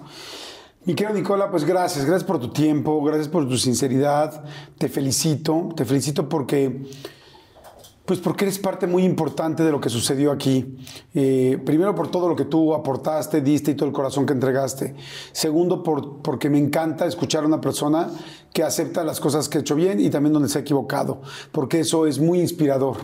Eh, tercero, porque creo que fuiste esencial, pero esencial, como te decía al principio, para que un país como México pudiera también entender y abrirnos y conocer a una persona tan valiosa como, como lo es Wendy, pero Tal como cual. además Wendy representa a miles de personas Exacto. valiosas que no tienen voz o que alguien las ha enjuiciado o que alguien no los ha querido conocer. Exacto. Y te quiero, este, fíjate que hay algo que te quiero... Mira, préstame tu... Me llama mucho la atención tu, tu pulsera. ¿Te la puedo quitar un Sí, segundito? claro. ¿De quién es? ¿Quién te la hizo? Yo me la hice solito en la casa. Ajá. Esta me la hice solito. Ah, está muy linda. Adriano. Sí. Qué padre. Mira, te la quiero poner aquí y te voy a pedir que pongas tantito tu mano aquí. ¿Acá? Aquí en mi, un poco en mi, en mi. Ok. Quiero ponerte algo que creo que, que es importante. Aquí. Eh, te decía que, que siento que realmente ha sido muy, muy importante lo que hiciste. Y, y no solo por, porque he hablado de Wendy porque pues, fueron una dupla Sí, fantástica. sí, sí, Como no. cuando platiqué con Wendy, que voy a platicar también en este espacio, este, eh, quiero, voy a hablar de ti. con Sí, ella. claro. O sea, porque fueron una dupla fantástica. Pero, espérame, déjame echarle bien agua porque son de estos tatuajes Va. que son, ¿cómo se les llama? Provisionales, ¿no? Temporales. Temporales. Pero creo que está más que ganado. Y aquí está. Y quiero que lo veas. Ah, Quiero-. Quiero agradecerte a nombre No. de México. Sé que tus tatuajes son muy importantes. Este evidentemente es un tatuaje ¿Puedes creer temporal. que te cuento que me voy a tatuar las dos banderas? ¿En serio? Voy a tatuarme los dos escudos. Me da mucho gusto porque, porque le hiciste muy bien a este, a este país. Nada de lo que ha sucedido ha sido gratis. Por eso te quise preguntar toda la carrera para que la gente entendiera un poco más cómo llegaste aquí. Y, y sé que tus tatuajes te han Sí, ido marcando parte de- por parte. Y quiero decirte que hoy te pongo este tatuaje simbólico porque tú te has quedado tatuado en México. Porque este paso extra como país, el cual tu sensibilidad, tu eh, eh, empatía, tu inclusión fue importantísima para lo que sucedió y sobre todo tu carácter y tu forma de ser, porque, porque cada uno este, ganó por quienes son. Pero gracias, muchas gracias en este... Yo, yo te digo la verdad, Jordi, yo este, soy peruano, amo mi país, como no te imaginas, soy orgulloso del país que nací, pongo mis canciones de Perú, pero uno, tiene, uno siempre tiene un segundo amor, y eso es México. Para mí México es mi corazón ahorita. México es el país y la gente que me dio la oportunidad de, de volver a ser Nicola. Yo había perdido quién era yo, yo había perdido mi rumbo, había perdido mi estrella. Estrella me refiero a, mi, lu- Sí. a, a la luz que uno lleva y México me la regresó. Yo nada estuviera pasado si no fuera por la gente acá. Y eso yo lo voy a tener siempre agradecido. Ya voy a vivir acá. Mi familia se viene acá y que la gente y México le haya dado la posibilidad a mi familia de, de venir, de iniciar una nueva vida acá, nunca, nunca, nunca voy a tener forma de agradecérselo. Como te digo, mi única forma de agradecerlo es seguir siendo yo, seguir siendo Nicola, divertirlos, eh, pasarla bien, pero, pero como te digo, yo creo que, que uno tiene un segundo amor y ese segundo amor para mí va a ser México. Es más, me voy a tatuar, yo me tatúo cada cosa que me pasa en la vida. Me falta el trincha acá y ahorita me voy a tatuar el escudo de México con el de mitad el de Perú porque son los dos países que amo. Yo me siento peruano, mexicano ya, y, pero no se molesten. Este, No, pero yo así, creo que es, eh, tienes un gran orgullo, evidentemente, por tu tierra, que es Perú. Además, es una tierra importantísima Sí, porque sí. fue la que. Pues la que fue pasando todos estos aprendizajes para conseguir esto hoy. Eh, siempre vas a ser un, un gran orgullo, me imagino, para tu país. Y este país también siempre va a ser un, también un gran orgullo para México. Hay una frase que me encanta de Chabela Vargas que dice que los mexicanos dan- nacen donde chingados quieran.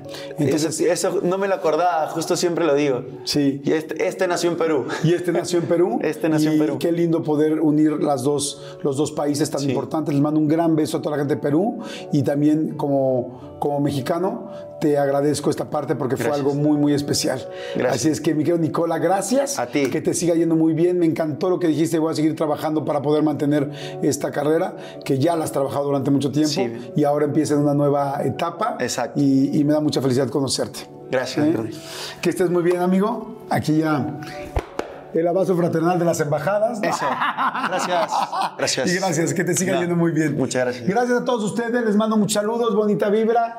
Que si les gustó la entrevista, por favor denle like, suscríbanse al canal y compártala, compártanla en sus redes porque también eso hace. Si creen que alguna persona pueda ayudarle, crecer, aprender algo con lo que hoy escuchamos de Nicola, pues compárteselo. Gracias a todos y nos vemos la siguiente que está a un clic de distancia. Así es. Ahí hay muchas 180, ustedes deciden a quién quieren ver y a quién quieren conocer. Gracias, Nicola. A ti, nos vemos.